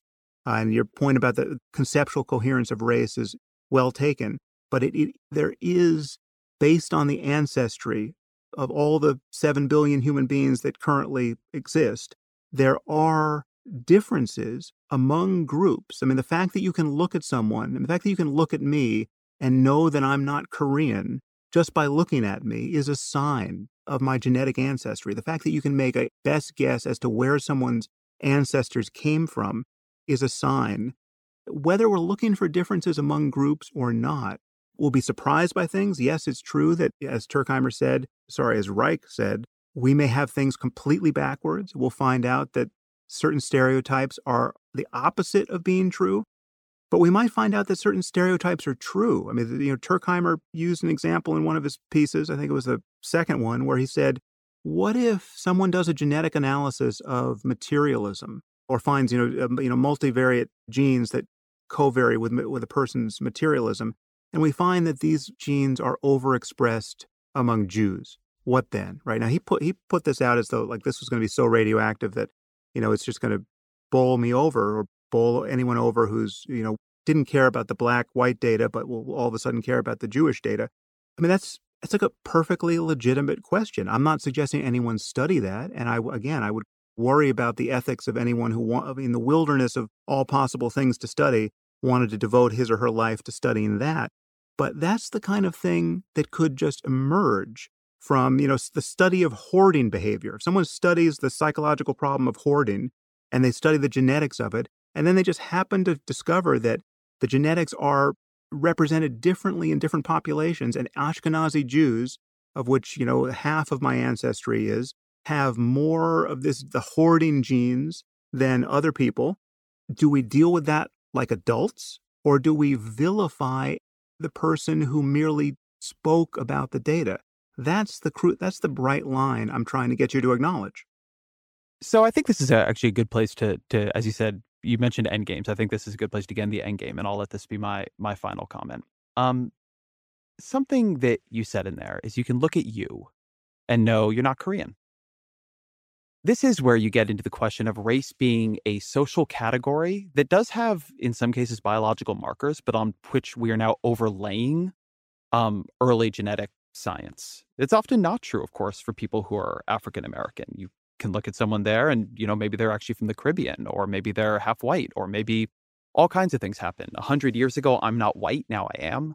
You don't seem to see a lot of people saying, hey, like, let's let's resuscitate the mid uh, 20th century versions of white races. Instead, we sort of grouped all the, you know, what we now think of as white people together. And then, you know, there are Hispanics, which are another strangely constructed category over here. And so in in in terms of how all this helps us have a more sophisticated discussion, a discussion that makes us more ready to absorb these findings as they come down the line, I actually don't really understand it. And and I, I don't think I ever have. That I you know, if you want to have discussions about very precise population categories. I think that we should come up with good language for doing that. And I think that if you read a lot of these studies, people do. Um, that isn't what your conversation was about. And it's not what the conversation in, in this country has generally been about. I mean, again, I think that if you read someone like uh, Reich or Reich, I'm actually not sure how to pronounce his name, or, or talk to folks in this field, they are precise in a way that uh, American politics often isn't. Look, you talked about the stakes of this conversation, and, and there are stakes to it. Some of them are policy stakes. Those are the ones Charles Murray is fundamentally interested in. Ones that when you asked him why to ha- why you should have this conversation, he kept bringing up. Um, there are stakes in how we treat each other and whether what kind of groups we see in each other.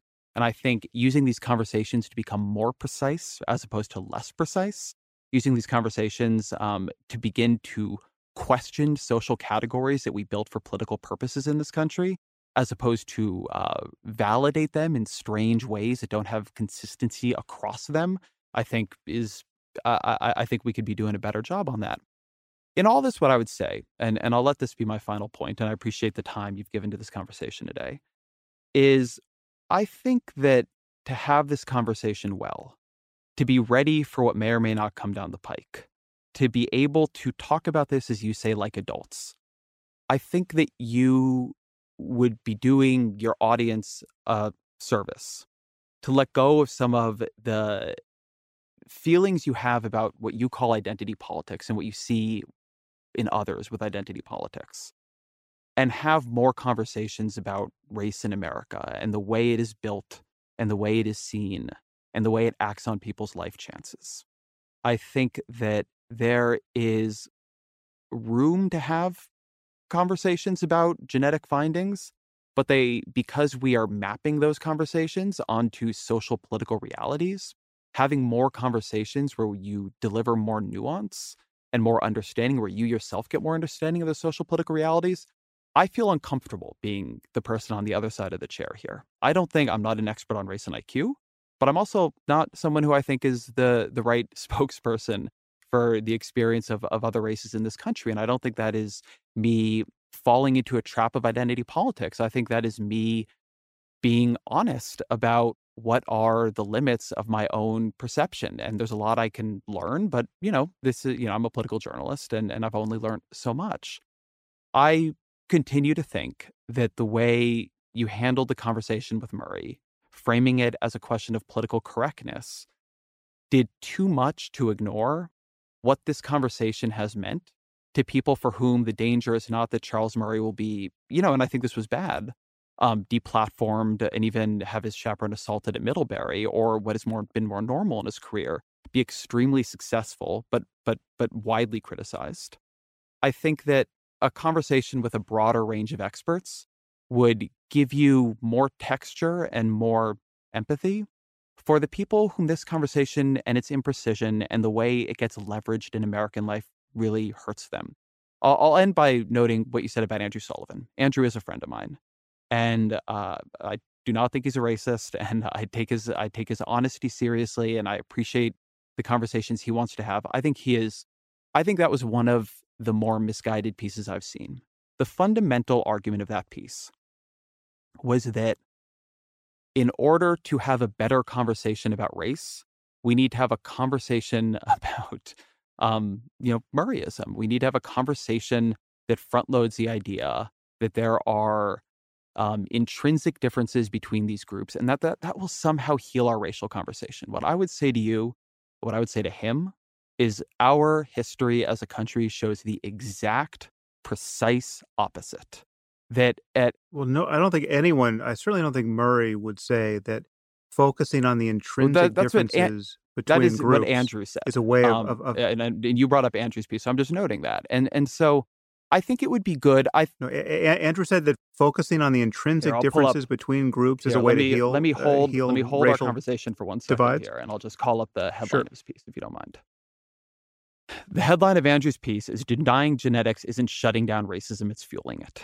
Um, I think. I think okay, that if you okay, oh, wait, wait, okay, so okay, stop, stop, stop, stop. That's so you summarize that as focusing on intrinsic differences among. I think groups? that if you read that piece, that is exactly what that piece does. The implication of being honest about genetics is not that we focus on the intrinsic differences between groups.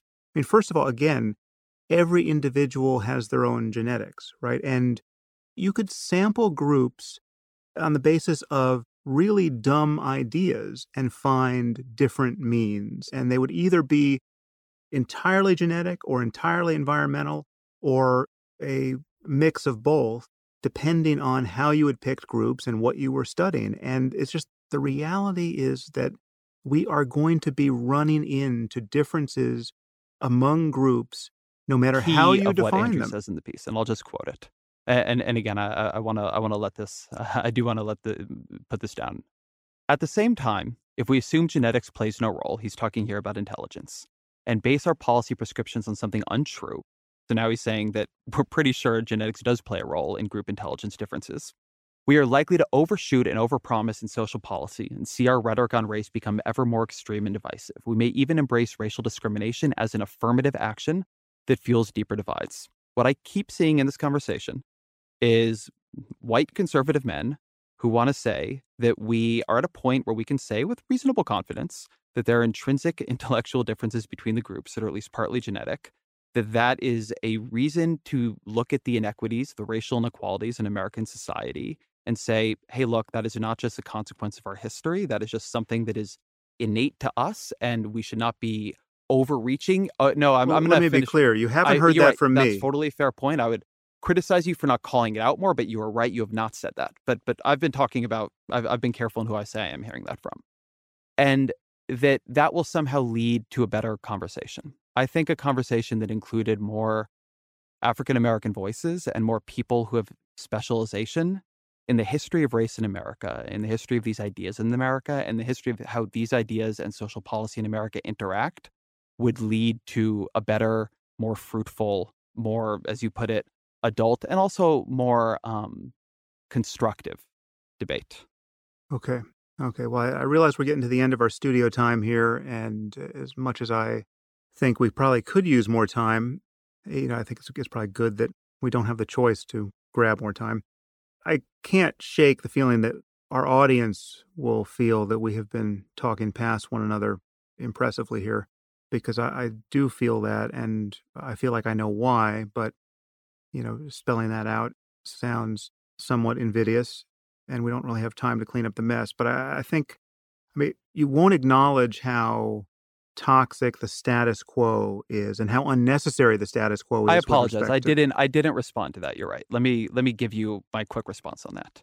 You've said a couple of times that there are scientists in your inbox who refuse to be named but who agree with you and that there's a link to one of the Vox pieces on was it the Southern Poverty Law Center's hate site? Was that who it was?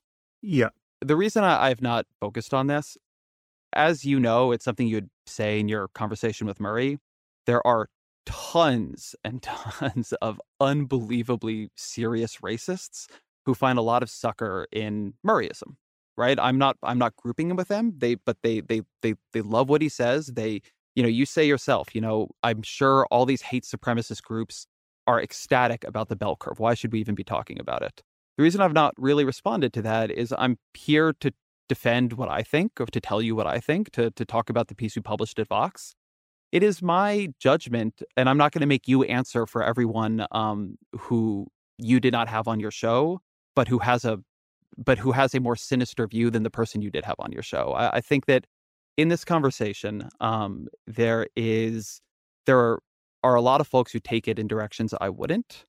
Uh, I think that's true basically in every political conversation I've ever seen and been part of. Whenever I open my Twitter feed, which lately I, am not doing because I'm on book leave, uh, you know, mentions are, are always, if you go into them, a shit show, which is why I don't do it anymore. I just don't find that that compelling. I think that we are having a debate. I don't think anybody has been silenced or deplatformed from the beginning. I've been willing to have this discussion with you in public and put it out on Vox and put it out on your side as well. Um, I think a lot of what we just have had from the beginning here is a debate. It's a debate that you felt has been in bad faith and been done by people on our side who don't have integrity, but obviously that is not my view.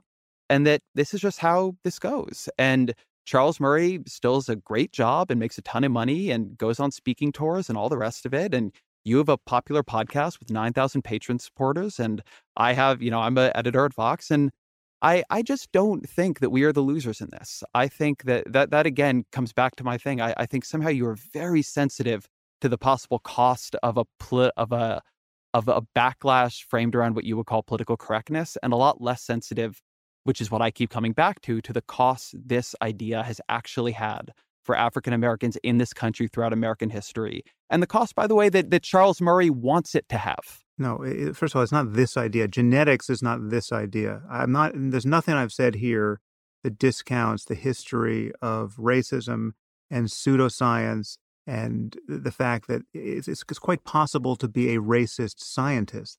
That is true in every generation, but scientific data can't be racist. The data is whatever the data is, uh, presumably, assuming it was it was collected adequately. But there's nothing I've said. I mean, yes, there were the Nazi doctors, right? They were real doctors. They were real Nazis. They were doing real unethical things. And paradoxically, they probably found some true things in their diabolical experiments, right? So it's you can separate these different variables. And my experience in talking to you is that you want to run it all together and give it this moral valence, which is, I have argued and will continue to argue, highly counterproductive. And my sensitivity is not to the personal slight against Murray or me. My sensitivity is to the consequential intellectual dishonesty. And when I say intellectual dishonesty, I don't mean that everyone is consciously lying, although there are people who are consciously lying. And there's actually evidence that you know Stephen Jay Gould, when he wrote The Mismeasure of Man, was consciously lying and was a true bad actor here and actually faked data. That is not a crazy allegation given the evidence. But clearly there are people who are massively biased when they have this conversation. And your notion that your ability to ha- have this conversation is subordinated to the color of our skin doesn't make any sense to me. We, we could have been talking about anti Semitism, right? And we could have the same conversation. Some of the switches would be flipped because of the different histories of Jews and African Americans, but much of it would be the same. I mean, so like, you know, we're both Jewish. We both have standing to talk about the history of uh, the way Jews have been treated and the future of how they'll may be treated in, the, in coming years. And presumably, we both would acknowledge that anti Semitism is a problem, but both, I think, would acknowledge that there are places where you could detect it where it, in fact, doesn't exist. To give, give you a crazy example, and, and this actually strikes a tangent to what we've been talking about in terms of population differences and their, in many cases, impressively genetic underpinnings. So, and this is actually in, in Reich's recent book, of which that op ed was a crib. The finalists in the 100 meter dash in the Olympics, the male finalists, every single finalist since 1980 has been of West African descent, right? That does not appear to be an accident. And it doesn't matter what country they came from. And it does not appear to be best explained by environment. And there's a very similar story that can be told about East Africans with respect to the marathon. There's this shocking disparity in, in this particular type of athletic ability that is segregated in this way based on, on population ancestry. It happens to be a great ability and, you know, it's all good for those sprinters, right? But imagine if you and I, as Jews, decided to worry that maybe there was some underlying anti Semitism that kept Jews out of the finals of the 100 meter dash in the Olympics. Do you think there's a Jew on earth who thinks that? I would doubt it, right? But it's, it's certainly possible to think. What, and this, what, eh, what is the analogy you're drawing exactly here? This is to rehabilitate the statement that Andrew made in his piece that you cast off as being somehow ethically or politically deranged. The idea that understanding the facts of genetics, in this case, might inoculate us against false charges of bigotry, like seeing bigotry where it doesn't exist, right? And in this case, if we as 2 I'm sorry, Jews, I just want to make sure I understand what you're saying here. Are you comparing the idea that there are not Jews in the finals of the New York City or Boston Marathon or whatever to the idea to to the conversation about whether African Americans after what has gone on in this country's history are scoring worse than IQ. Oh, I'm I'm trying to sharp. Uh, I just want to. I, I want to make I'm sure trying I'm to sharpen up. what you're saying. Yeah, it sounds like you want to give some politically correct slam dunk of this. You, you know, you you you call it politically correct, but I'm actually you're you're bringing up in this conversation. I didn't make you do this, just as I've not made you talk about race and IQ. No, you didn't. I, I, yeah, it's a point that clarifies. I'm trying to sharpen up Andrew's point that you seem to not see the point of. Is that if you go looking for bigotry as your explanation for every difference you see. You can read about this in Reich's book. I mean, if you have populations that have their means slightly different genetically, like, you know, we, we, you know, 80% of a standard deviation difference, you're going to see massive difference in the tail ends of the distribution where you you could have a hundred-fold difference in the numbers of individuals who excel at the 99.99% level right? This is just something you will see by virtue of statistics. And therefore, that is the kind of thing, a shifting of the mean in a specific ability, you know, relevant to track and field in this case, could explain why you just see this massive overrepresentation of West Africans in the 100 meter final. It would be possible to be so paranoid about anti Semitism and to be so disinterested about a biological understanding of human difference, or to think that any biological understanding of human difference is so intrinsically toxic that it can't be discussed. So that, you know, two Jews like us could be worried that anti Semitism is the explanation for why Jews aren't represented there. And I take Andrew to be saying there that that would be nuts, frankly. And I think we both know in our gut it would be nuts. And yet we're in danger of doing that elsewhere. And I think this is Murray's concern. And again, I don't agree with his social policies. And frankly, I don't know what the right answer is on some of these questions of social policy. But his concern, as he stated to me on the podcast, is that he's worried about attributions of racism where racism doesn't, in fact, exist, and that we are ill prepared to study and correct for the consequences of human difference. And I can tell you, we, uh, we're not going to get rid of human difference until we've all just uploaded ourselves into the matrix. There will be differences that we're continually trying to correct for. And all we have is intellectual honesty and ethical goodwill as tools to do that. And what you are adding to that equation is really an indissoluble kind of tribalism, which I you know keep calling identity politics. And it's showing its dysfunction even in this in this conversation in the way you're thinking about this and the kinds of things you've published in the consequences to me and Murray and Andrew Sullivan and others for you having published it. And that is what I've been complaining about. I do think this is a good place to close because I, I do think this is our bedrock disagreement. I think you look at me, you look at the folks you you see as engaging in identity politics, which is something other people do but not you. And you see tribalism. You see, you know, on, on my on my part a social justice warrior tribalism of some sort or another. Someone who's you know, looking for evidence of, of, of racism and bigotry.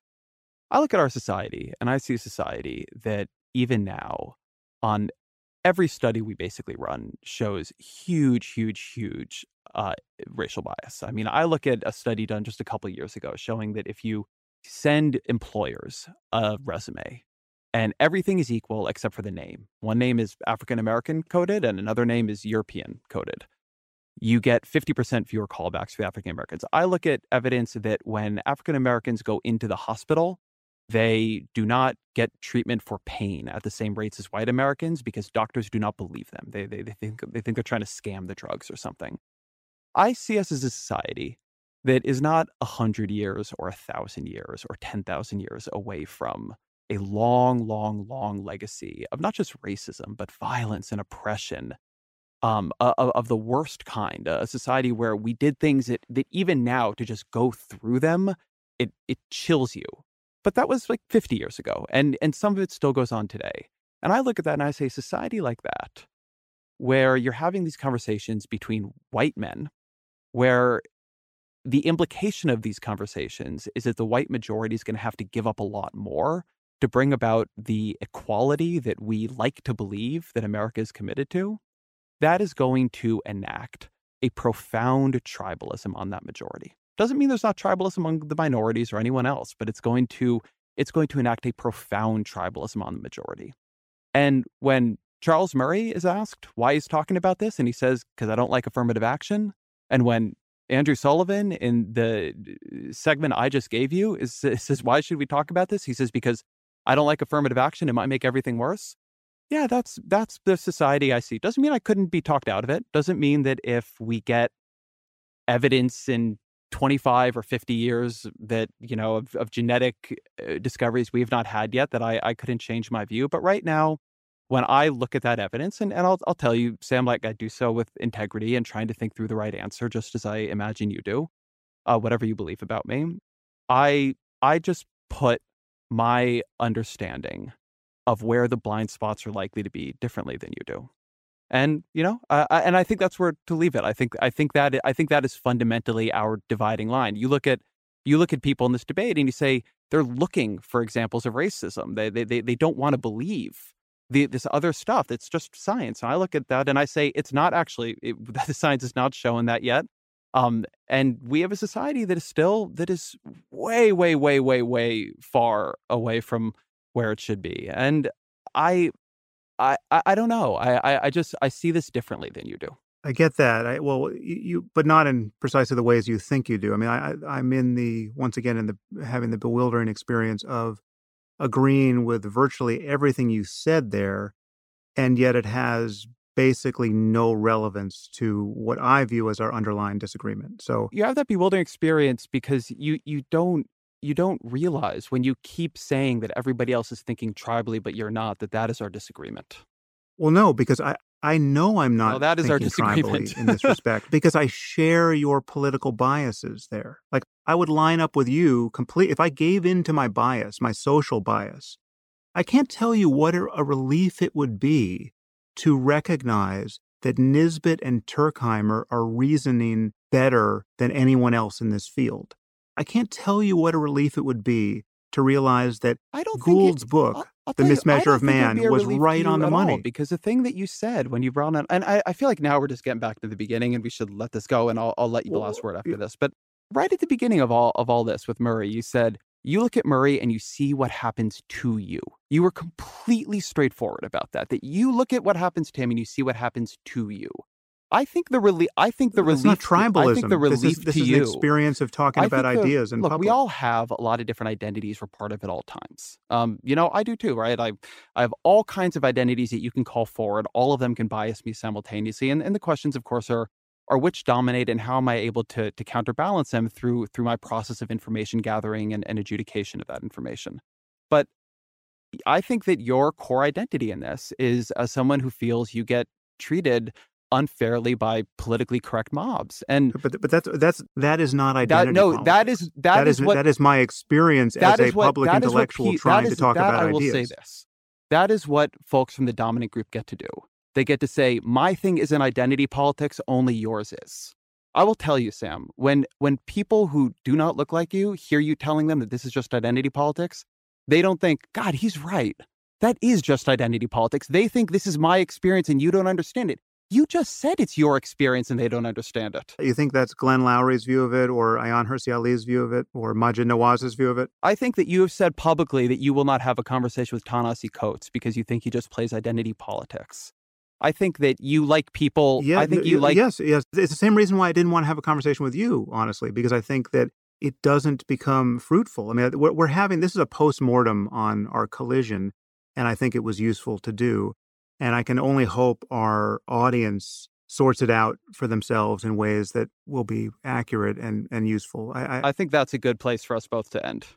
Yeah, but my experience is, again, one of you saying things that you're quite convinced are relevant to this debate. And it just becomes yet another example of conflating two totally separate conversations that should be separate. And the fact that you think I'm denying that racism is still a problem indicates that you're not understanding you know how the science gets done and how the science needs to be talked about to be science. And again, Sam, there is I, no part of me that is advocating for racial differentiation by science. I I I hear that. I am just saying that we are going to be ambushed by data that will have a political charge and we have to be in a position to talk about it without demonizing people. That's not my identity politics talking. That is just a human being who's worried about the future talking. I, so I can only hope our audience sorts that out. And thank you for everyone's time. I appreciate the time as well.